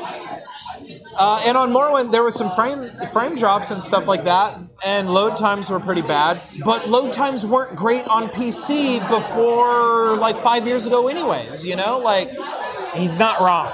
before before uh, OpenMW came, uh, which is a full uh, Morrowind engine that runs natively on modern systems. Yeah. Um, runs Morrowind. Load times were abysmal. Now they're good. Like OpenMW is optimized for modern systems. So Yeah. um, anyway, I don't know. Um, plus, honestly, the UI, the UI, the interface and everything on Xbox uh, was just so much faster than PC. Like when you think about the interface The- for the- Skyrim, the, the, the load times and the, the UI interactions were faster in Morrowind on the Xbox Yeah. than they were on PC. when you play Skyrim on PC, the UI is pretty intuitive and it's pretty simple, and you can jump back and forth between a gamepad or your mouse and keyboard pretty easily and have no problems. But it wasn't that way on Morrowind. In fact, like the kind of typical RPG control scheme that we have now because of games like Oblivion and Fallout 3 and so on, it wasn't really a thing. Like E is the action button. That wasn't Morrowind. Space was the action button. Um, like right click as like your shield or your right hand Control was still crouch. right. Ac- was it? Or no, it wasn't. C or Z or X or something. Yeah, no, it was uh, C was crouch. Yeah. Control was something different because And right click- control control might have been attack. Might have. No, I don't know about attack, but but, Uh, but it- right clicking opened your menu, your inventory, and your spells and If, your map. if you and go that, like- into 90s FPS, where you're using uh, the arrow keys for directions, and so forward, back, left, right. Right, right. And I mean, like turn left, turn right. You're not. Your right hand's not on your mouse. Uh, your left hand was on Control Shift Alt ZXC. And so often those were the controls. So shift was always sprint and always will be sprint. Space was activate. right, Space was space was what we know E to be today. right, yeah. Um, Control often was primary fire with Alt as secondary fire. Right. C was crouch, X was jump, and Z was activate. or, or, or in Z was something else. It was weird. It was weird back then. Yeah. I mean, I've been looking at doing a, uh, a video on Gothic 1 and 2. And you want to look at like where the deviation for like modern control schemes happen. Look at Gothic Gothic uh, 2 versus Morrowind. They both came out the same year. Morrowind's control scheme took off a little bit more, was more popular. Gothic was this really weird, like bastard child of control schemes where you you would use the arrow keys to move and run and turn. Like forward was this, left would like physically turn your body Yeah. and and all that, and um, and then to to engage with the world, you held the control key and then tapped the arrow keys for different things. So if you wanted to open a chest, you'd hold control and press forward. Um, and that's how you would attack. You'd have your sword out, you'd hold control, press forward. Or you could press left or right and it would swing your sword different directions, you know? Yeah. And compare that control scheme, you know, the arrows versus WASD and mouse for Morrowind and Oblivion and so on Yeah. you know and those those two games gothic 2 and morrowind came out the same year and they were both arguably very big titles but gothic uh, suffered a little bit from like you know what they like what, what you kind of consider these days is like the eurojank aspect right it's just like slightly less familiar to western audiences and like uh, in terms of the control scheme and maybe even the content i don't know Right. um, than Morrowind was, which was made by an American game company.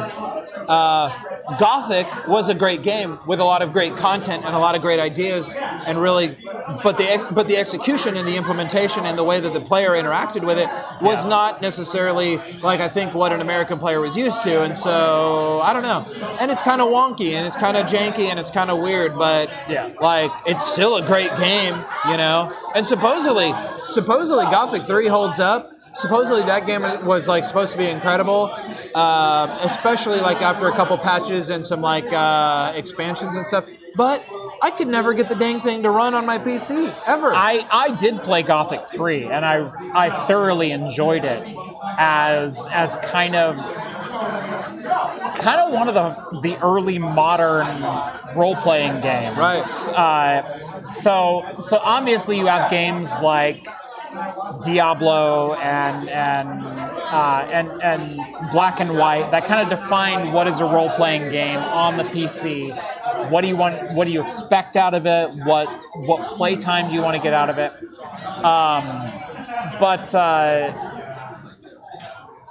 no, it was always enjoyable. Yeah. Um,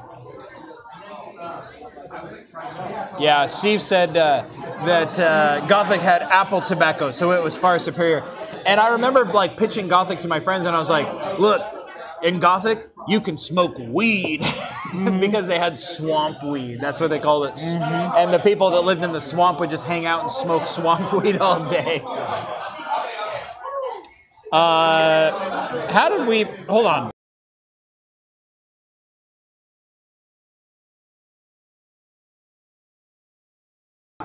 Did tracking get in it? Hold on. Yeah, Ah, it's tracking red. me, yeah. Ah, no. Yeah. How did that happen? I don't know. Hold on. We'll There get back. go. There we go. Sorry.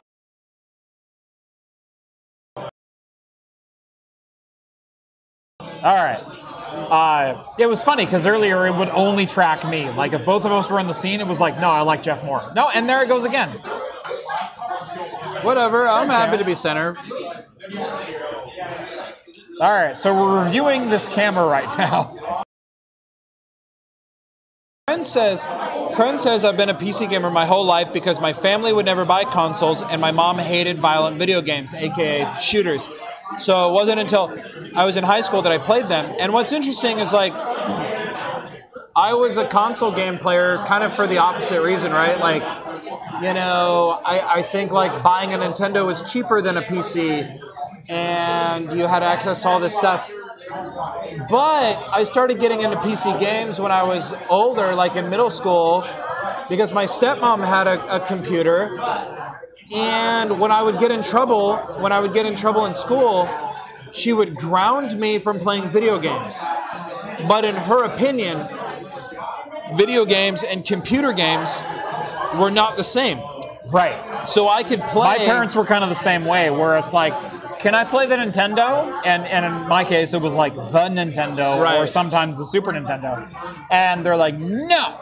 And I'm like, well, can I go get on the computer? Yes. Yeah. Yeah. And so that was I- my childhood. So it's like, is there any doubt why I'm a PC gamer? It's because I had unfettered access to the PC, Yeah.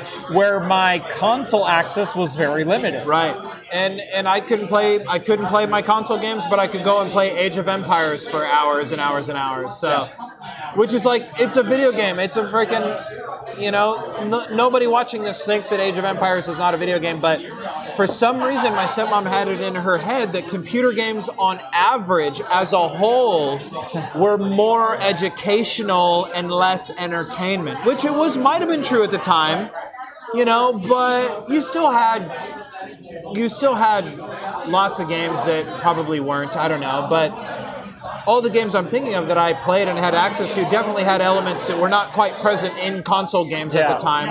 Like thinking of Thief, thinking of the, the whole system in Thief with the guards and dousing lights and doing all Yeah, that. yeah. Half Life Uh, One. I, I, I'm thinking of like even all the way back to like Tank Wars with with geometry and bounce and Yeah. trajectory and and whatnot. Yeah, no, there, there's definitely a point to early console games were focused purely on the physics that exist within that world. Like the platforming became popular. right. you know and that was a game there was no educational benefit if you're jumping as as mario and try that was fun that was a game but if you're figuring out how to harvest wheat uh, to get cavalry to go and uh, duke it out with the britons well that was educational That's you know? right. It's historical.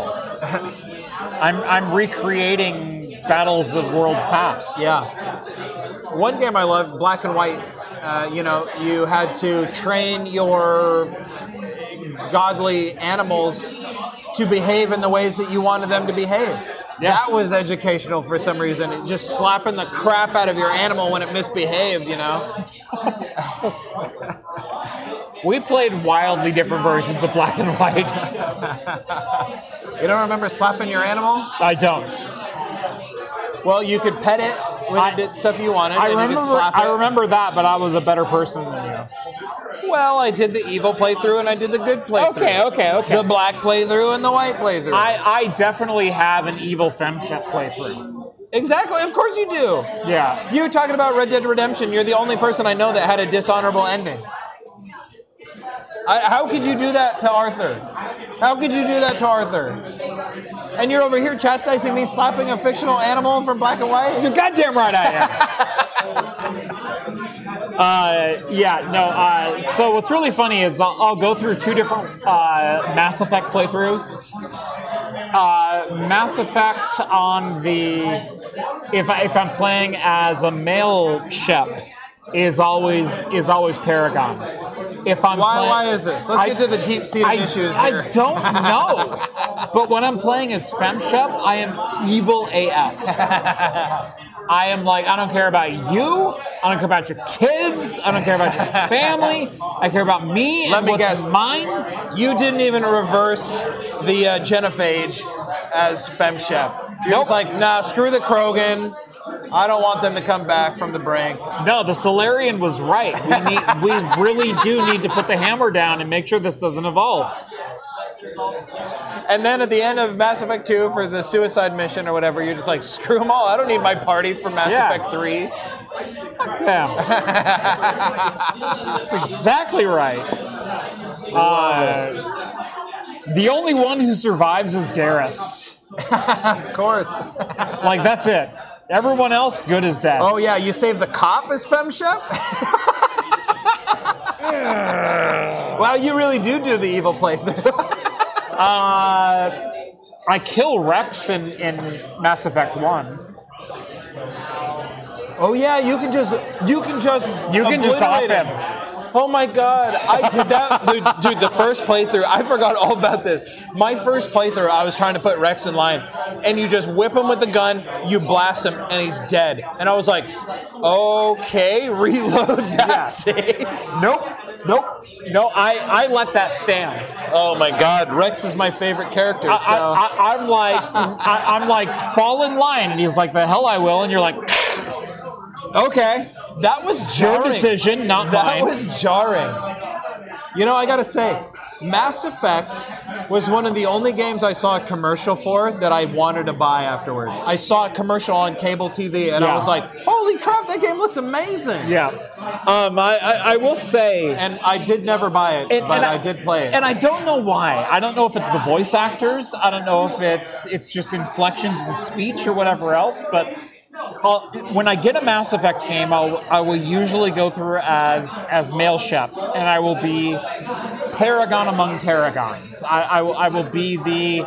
Of course, I will help recover the remains of your dead loved one. Of course, I, I will bow to the council and do what's good for and just for the galaxy. And when I'm FemShep, I'm like, you, I deserve to be a Spectre. Yeah, yeah, I just, uh, I don't know. I do both. yeah. It's not tied to anything. I just go, well, I want to do a Paragon playthrough. I want to do a Renegade playthrough. Just like KOTOR, you know. Oh, yeah.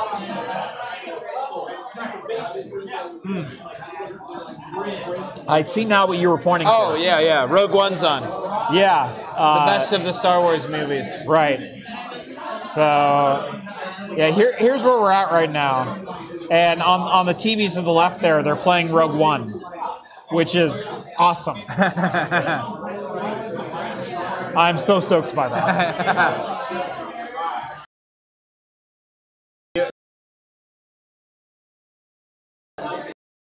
Anybody disagrees with my No Man's Sky uh, take? Want to talk about Star Wars?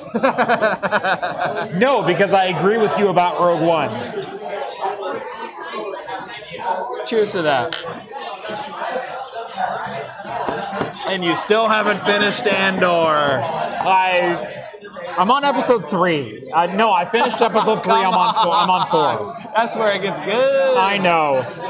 That's my, where it gets my, good. my problem is it is such a slow burn at the beginning. Like they, they come out of the gates shooting, and I mean that very literally. Um, First episode's good. but but then I'm like, okay, I'm, I'm like seven minutes in, and I'm like, holy crap, this is getting real fast. And then I watched for another two hours, and I'm like, are they going to develop this story at all? I honestly can't couldn't tell you about the second episode, but the third episode is where it gets really good, and then like four, five, six, like, and then like I think it's like episode eight, they deliver literally like one of the best monologues in Star Wars ever. Like, does, is Star Wars known for its monologues? No, they deliver an amazing, rousing speech, something on par with like the Golden Age Game of Thrones, and you go, wow, does it get better than that? Cap- Captain Shaw's holodeck speech. Yes. And you go, wow, does it get better than that? And then literally they cut to the next scene and it tops it. It tops it. It's even better. And you're like, wow, you go home for the week and you're just like, I can't believe that this is Star Wars. I'm watching an adult Star Wars show. all right, and then I'm they sold. come back. They come back the next week and they do it again. I, I'm, I'm sold. I, I, I need to see this now. So. It's so good. I, Rogue One is one of my favorite Star Wars of all time. Like, just flat out, it, it, it deserves so much credit that it actually gets. Um, but I, I'm also in the camp of like, I'm still very much a Star Trek fan. And holy crap, if season three of Picard did not just cement that into the very fiber of my being. Jeff showed me a clip, so I still haven't watched any of Picard except for Jeff showed me a clip uh, of yeah, what was that? Was that Captain Shaw? Was it Shaw's speech? about uh, Wolf uh, Wolf 359. three five nine? Hey, did- holy did, crap! did, did you know? Did, did your old man tell you where he and How I first met? met? Uh, start at 40623.9. A, a little. Oh, surely And you, just know see- of the Battle of you Wolf just, You just see Picard's body or his soul leave his body. I, Like, uh-huh. the, the best description of that I've ever heard is I've never seen Picard look small before. Yeah. Picard is always the He's the, man. He's the man. He's the man you want behind everything. And in that moment, he was every fallacy and false prophet and and disgraced war hero and that that fiction has ever brought upon us because Captain Shaw was lucky number 10 Lucky number. Oh, and holy crap so good. what a model and the thing I love most they did that in one take it was it one take It shows. It is so good. Follow Todd Stashwick on Twitter if you don't already. Holy crap, he is every bit the personification of Captain Liam Shaw, uh, but also a D&D nerd. yeah. Uh, so I, I showed Rett, I, I wound up purchasing uh, Mystic Libations, which is a book that was co-written by Todd Stashwick, Captain Liam Shaw. In fact, I have a signed copy of which. Uh, and in fact, the last time I was at the liquor store, I specifically sought out ingredients for a cocktail that's in that book. So uh, that will be coming forthwith. Hell yeah. Now we're talking. Yes. Yeah.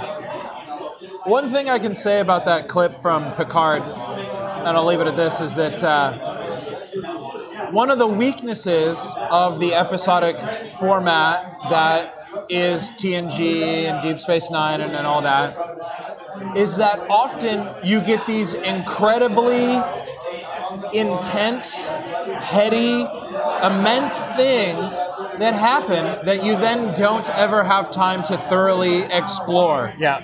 And then when you enter into like prestige TV territory like Picard, you can take one scene and have one character blow open something that it felt like it should have been a bigger deal on the show. All we got from Picard dealing with Wolf 359 was him going home and his brother and him wrestling in the mud Yeah. and it's a great episode. I love family so much. Season four, episode one. Yeah. Two. Uh, you're right. You're right. because we clo- we close out best of both worlds. Best of both worlds We is close out best of both worlds. part two Yeah. is season four, episode one. Oh, wow, damn. Families is episode yeah, two. You're right. Wow. Uh, I do that every time. Uh, no, I, I, I totally agree with that sentiment um, because th- there's so much left unsaid in a lot of episodes, and and I, I, I love that Lower Decks is starting to expose those a little bit. Yeah. And and it's like Shax is alive. Oh yeah, bridge crew come back from the dead all the time, but it's an unspoken rule that you don't talk about it. And uh, and, and so you, you've got you've got the ensign dealing with like, holy crap, he saved my life, and, and he died in that accident, and now he's alive again, and I don't know that I I, I, I need to know. And then finally, he corners him in a, in a turbo lift, and he goes, "I know I'm not supposed to ask because you'll you'll fire me and send me off to an asteroid colony somewhere. But how are you alive?" And he's like, "Son, are you really sure you're ready to know the ins and outs of?" Okay, first off, the Celestial Temple is real and it's a fickle bitch. So good. Almost as good as the Morrowind television program that we could have. Right? No, seriously though. I've been saying this for a long time. So- sorry, I hiccuped and inhaled my beer. Let me try again. No, I've been saying this for a long time, Jeff. You, it doesn't have to be the events of Morrowind, but you take the events that transpired at Red Mountain that uh, that uh, that created the Tribunal Temple, Ooh. where you have the betrayal of Indoril Nerevar by uh, the Tribunal and Dagoth Ur. Uh, when they when they took the tool the Kagrenac's tools to take the power of the heart of Lorkhan for themselves, betrayed Nerevar and uh, became living gods unto themselves. Like that is some Game of Thrones level stuff, man. All right, Stephen Colbert. You've had your moment in the spotlight. What? Hollywood, just pick up the phone. We can talk about this. y- y- you are to Morrowind as Stephen Colbert is to Lord of the Rings. Is he? You know, Stephen Colbert is. Uh, he got greenlit to produce a fantasy series uh, called the uh, the Chronicles of Amber, Yep. which is like an old school '70s science fiction fantasy blending. Yes. I'd never heard of it until Colbert mentioned it, and I was like, "Wait, what is this?" He got greenlit to produce it. I started reading the books. I'm like, "Holy crap! How is this not anything yet?" Yeah. You know, yet we have Lord of the Rings and all of this other stuff. Yeah. I mean, Lord of the Rings, that's the staple. Sure, I'm not disputing that, but Right. the, the the Chronicles of Amber is very interesting and good. And uh, yeah, I guess he's gonna bring it to life. So we'll see what happens Yeah. with that. But uh, but yeah, no. If I had the same clout as Stephen Colbert had, it would already be a show. I'm talking like Game of Thrones level intrigue. Yeah. I'm talking like take us to the heart of Vvardenfell. You know, like give us the politics of the great houses leading up to the betrayal when they literally just murk Nerevar. And if you wanted to, I, I mean, you could you could do the whole like you know, I, I think you just ended there. I don't know. It's that's a cool story into and of itself, and then thousands of years later, you know that that's the birth of the Dunmer right Yeah. there, the Dark Elves. Totally. Uh, you know, Which is usually my character playthrough. Exactly, exactly, because you're a fan of Morrowind, the home of the Dark Elves. Azura, Azura looked at the Chimer and they're just like, I can't believe you do this. You're a bunch of jerks. And Yeah. she turned their golden skin dark. That's why Vivec, Vivec's half of his body is dark, half of his body is light because he was cursed. Yep. Um, and anyway, I think you could do that. Uh, and and you could do the bit of you know in Morrowind that you play where the Nerevar is resurrected, comes back as the Nerevarine, and fulfills the prophecy by murking the tribunal and taking out Dagoth Ur. That's all cool and interesting into of itself, but it's just like not as rich. There's like all this untapped potential. We don't know what the island looked like back then.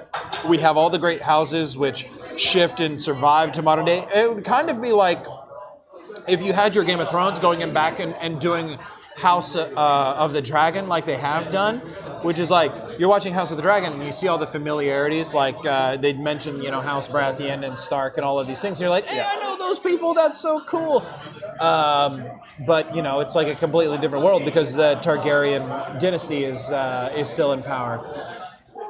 Anyway, there's Sorry, I'm pitch. watching Rogue One. Oh yeah, no, this is a great part. Right. Uh, I, I'm taking to imprison them in prison. Yes, classic. The force is with me and I am with the force. The force is with me and I am with the force. Is he deaf? I said stop right there. Um, yeah, Rogue One is a great film. Um, honestly, though, even Solo is great. Solo's good. Solo's Solo's really, really good. good. Solo's really good. I did try to rewatch one of the Star Wars movies recently, and I just can't do it. Was it Phantom Menace? Because I feel No, ya. Phantom Menace goes so hard; it's so awesome, and I love it. But Okay, well then was it Attack of the Clones? no, I love Attack of the Clones too. I don't. That's fine. I don't blame you for that. I, I have no argument to defend why I like Attack of the Clones. That's fair. Attack of the Clones is worse than Phantom Menace, uh, but whatever. Uh, wh- which one did you rewatch that you couldn't? Uh, Rise of Skywalker. Yes. Awful. Yeah, I tried. Awful super, from every I, measure. tr- I tried super hard to just like ignore all the problems, but I literally I can't get past how important it was and significant it was. Somehow Palpatine has returned. that's not even. That's like that part's awful. They fly now? That's all really easy to make fun of. I know it is because it's awful. And what I can't get past is how important and it was when Rey and Kylo Ren are duking it out in Snoke's throne room for the lightsaber, and they pull it apart Uh-huh. and it explodes And then suddenly two scenes later it's about it's back together again. in the next movie. It's just they never mention it. It's just there. It's like fuck it. Yeah, no. We we just have Luke's lightsaber again. I'm It's like, totally cool, guys. I'm like, how did they, like that's a whole new level of retcon. They don't even mention how it's fixed or what. I mean, it exploded. And not just like steel casing, but like kyber crystal and everything. That like- was what the idea was. The explosion was was the Right. kyber crystal shattered. right, right. It's so bad. It's so bad. Yep. I tried so hard to watch it and just like see past its faults. And I, Yeah. guys, if you haven't figured this out, I'm I'm so capable of suspending my disbelief. I I don't. I'm I am the most forgiving audience. I like Attack of the Clones. I like the Phantom Menace. I, I don't hate the Phantom Menace. I really don't. I I hate Episode Two. Yeah, that's fine. I, I hate Attack of the Clones. that's fine. Um, What I give Attack of the Clones is that it And- gave and- us the Clone Wars. It gave us right. That there's so much retconning out of that particular s- storyline. I don't hate it. Um, and and and. And honestly, if if you go to you know Revenge of the Sith, there's so much there's so much meat to the story there as well. It's kind of hard to hate it too. But at the same time, I can't hold them up on the same platter. You know what though? What I love about how far we've come with Attack of the Clones is it's neither it's not a big brain or galaxy brain take to say you hate it or you love it. Yeah. At, at this point everybody's That's like fair, everybody's yeah. like no, for sure. No, it's it's it exists. They're like, "Oh yeah, you love it?" Well, I fucking hate it. Oh, sorry. Whatever. there you guys go. It's just for you. Uh, they're like, uh, "Love it or hate it," uh, and they're like, "Really? You hate it?" Well, I'm sorry. It's my favorite movie of all time. I named my child after that movie. Right. Uh, but that's cool. I'm glad. I'm glad you hate it. Like honestly, somebody needs to. Uh, it's really Right. not that great of a movie. I, I can't explain. I, but I love it. I literally named my child Boba. Yeah, it's it's wild how we've come that far with the prequels, you know? It really is. And like Phantom Menace, like I love that movie. I don't know what it is, you know what I mean? Like I have some major problems with Phantom Menace. sure, I really do. there are there are some. Uh, There are some. There are some major problems. I, I, I, I partially love, but also like vehemently hate how campy the opening is.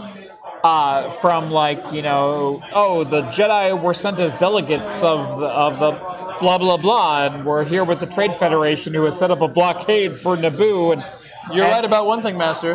The negotiations, negotiations were short. Oh.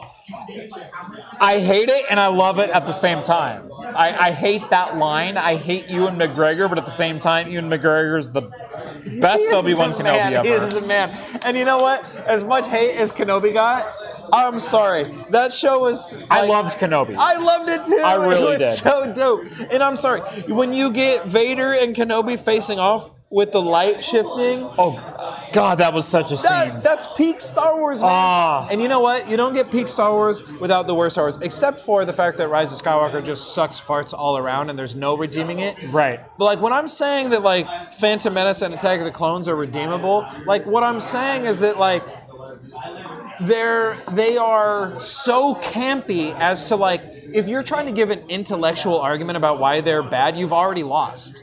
They're that campy. Right. You know? Right. Thank you so much. Uh, you, you Another? uh, if, if you're trying to sit there and say Rett- why Rett's fighting falling asleep, and the waiter turned around and went, if you're trying to give the intellectual argument about why Jar Jar Binks sucks, you've already lost. right.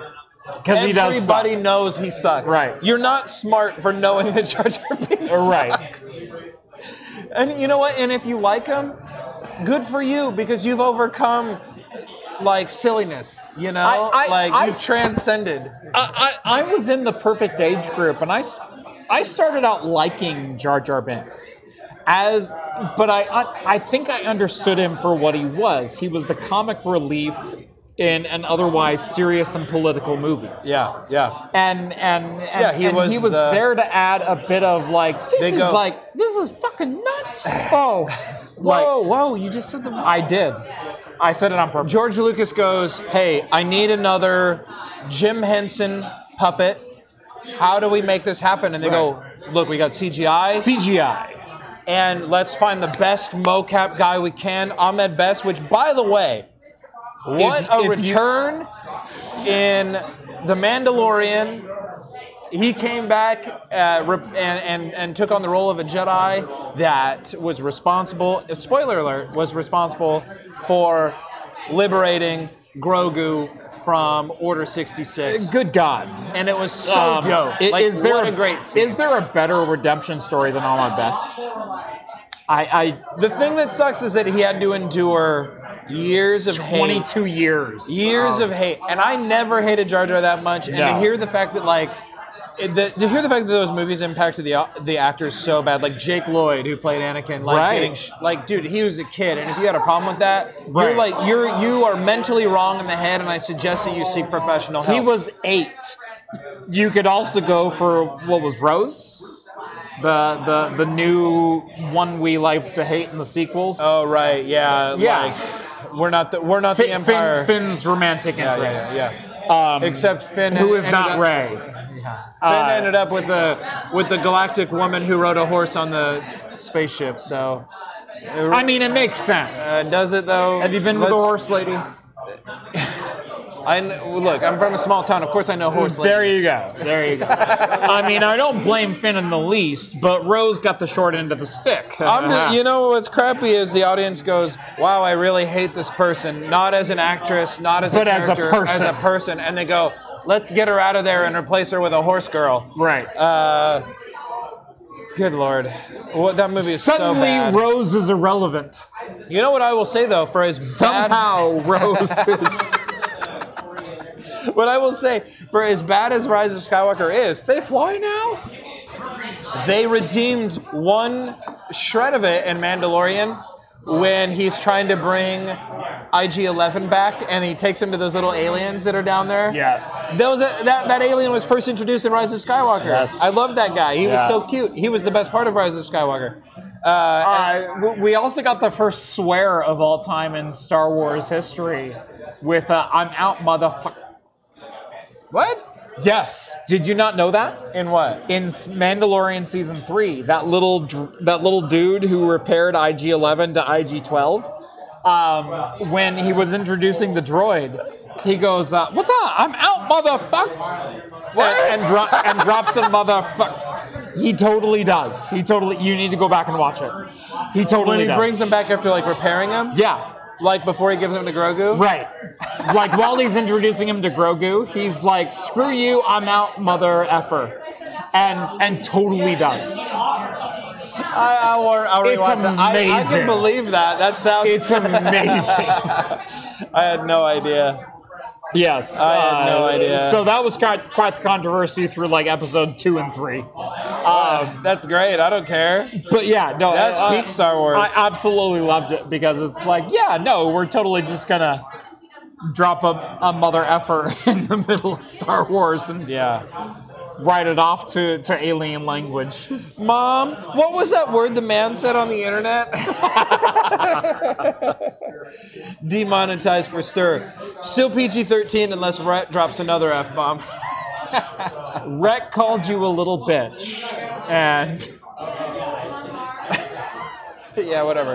yeah, Uh, Kren is not is one of those people who doesn't mind Jar Jar Binks, and that's why me and Kren get along I, so well. I, I didn't mind Jar Jar Binks, and and again, I was kind of in that age group that Jar Jar Binks was aimed to. In fact, I have a good Jar Jar Binks voice. Like I, I, I can do some of the Misa. Like you can do what? I can I can do some of the Jar Jar Binks voice. I mean, you used the right words, but that was not his voice. Yeah, I'm not gonna do it now because I'm like six beers in. Guys, Um, I don't. Was that Jar Jar Binks, guys? No, it totally wasn't. But but at the same I'm time, just, I'm just messing with I know you are. Uh, but like, I, I was totally in the age group and target demographic of like, yeah, Jar Jar Binks is the comic relief to the, you know, stoic Obi Wan Kenobi and Qui Gon Jinn and the Jedi Order and, Yeah. and everything else, and. And even Obi Wan got a couple of remarks. You know, well, you were right about one thing, Master. The negotiations were short, and and that was like the best of the jokes. I mean, that was Obi Wan all throughout. yeah, Like when he catches Anakin's lightsaber in Attack of the Clones. Yeah, like, yeah, yeah, yeah. Like that's that's the equivalent of like, oh, well, you were right about one thing, you know. Like, Don't lose that again. Yeah. Would you like to buy some death sticks? No. Uh, you want to go home and reevaluate Rethink your- your life rethink your choices? I'm gonna go home and rethink my life. Yeah. No, and, and you're right. That was him throughout, and and it totally he was was. the funny but- Jedi Master, yeah. right behind Mace Windu. Do you, do you, do you this have a light? party's over. Do you have a lightsaber in your pack that says BMF on it? I love that. sc- That's my lightsaber. I, I just saw a clip of uh, behind the scenes when, uh, you know, they're all talking about lightsabers or whatever, and blah blah blah blah blah. And and Mace goes, "Well, so what? You you don't have a purple lightsaber?" And George Lucas goes, "Well, we could maybe do a purple lightsaber." And he's like, "Yeah, we probably could, couldn't we?" He's like, "Yeah, I think we will." yeah. so great. We're totally gonna have a purple lightsaber. I mean, why would you keep it as just blue, green, and red? You know, Right. come on. Stupid. Now it's tracking you. It really. What? I I didn't touch anything. I yeah, swear to it just God. started tracking you instantly. It really did. There we go. Oh my gosh. I'm excited. World Expo 23. Uh, tomorrow, I don't know, keep your eye out on social media for some pictures, for some updates. Join the Discord server for Yes. as little as a dollar a month over on patreon.com slash craft computing. And keep your eye on our exploits because we're going to be down on the show floor for the Augmented World Expo 2023, AWE. Uh, and we're going to be talking to all sorts of companies and checking out uh, what is in for the future of AR and VR technology and what these companies are bringing to market, uh, bringing to bear in the coming months. It's going to be a cool time. Not only that, but I, I, I feel I'm going to toot my own horn slightly here. I feel I was one of the ones who showed a lot of the AR focused Right. companies, a la Xreal or Rokid or whatever, that you don't necessarily have to be about AR if you focus on other markets to help develop. And Well, that was like one of the funny things, like watching like short circuits, uh, Xreal Air like review or whatever. Yeah, yeah. He had a completely different take. Yeah. And it was just like, well, yeah, this is campy, and I guess whatever, who knows. And it's like, meanwhile, over in craft computing, it's like, wow, this has some like some really cool productivity implications. You know, like this has a really I, I cool. would love to take this on a plane with me, which, by the way, I have footage of me on the plane using my Nreal Air today with my GPD WinMax 2, going like, this is the best flight ever. Yeah. Yeah, for sure. And it's it's cool. The screen is great. It looks Yep. cool. It's like, come on. I don't know, man. Like, I guess it's the price tag, right? Maybe the price tag is where it's at. But Right. It's 379. It's definitely not for everyone. It's definitely outside of impulse purchase territory for a lot of people. But at the same time, if you've got Steam Deck money, three or four months later, you might have Nreal Air money. And and honestly, they're kind of a match made in heaven. And that was what my original Yes. video about them was about. the ultimate Steam Deck accessory. Right. So, yeah, I'm excited to see like you know uh, AR and VR is is kind of uh, dear to me in particular. It's why I'm actually here at Craft Computing because I was doing a project in game development and I was interested in showing my partner about VR, and the only person I knew with VR happened to be a guy uh, sitting right next to me. And so we went over and talked to him about VR and the implications of the technology and and and what's in store for it in the consumer side of things. And here we are, five years later. And, so and, and this is before I was an influencer. it really was. It Yeah, really was. It was just like This is just a guy who loves what he's doing and like rented a space above a bar to show other people how cool VR was. Yeah. That was me. Yeah. Uh, I, I- I've said multiple times, like, everyone asks if, like, I'm living my best life and I'm doing what exactly I would be doing otherwise. And my answer was always yes. I did this crap anyway. It's just now I turn a camera on. Yeah. Exactly. Uh, so yeah, we do have a couple super chats. Tech Geek chimes in with five bucks. Thank you again, uh, Tech Geek. Uh, I have a jar of jars. His name is Jar Jar. When you shake it, Jar Jar clinks. nice. Nicely Yes. done. Yes. Uh, for some reason, the tracking turned back on. Hold on, we'll get it. There we go. No, no, stop. Aha! You're mine. We're still in beta on the camera. I'll let you know later. Uh, and then Eric chimes in with 20 bucks. Thank you very much, Eric. Uh, hey, uh, uh, just been uh, heading home from a shift at Intel and wanted to ask what's a good service to rent a decently powerful Windows VM to host a custom game server that isn't gPortal or other game server rentals. Um, honestly, you can get something done with either AWS or Linode or anyone that lets you rent a bespoke graphics card or graphics card instance. Uh, and not necessarily a cloud gaming service. Uh, anyone that allows you bespoke graphics card access inside of VM, you can run games and you can run services that will allow you to stream that game to to thin clients with very little latency, a la Moonlight or Sunshine or Parsec or the like.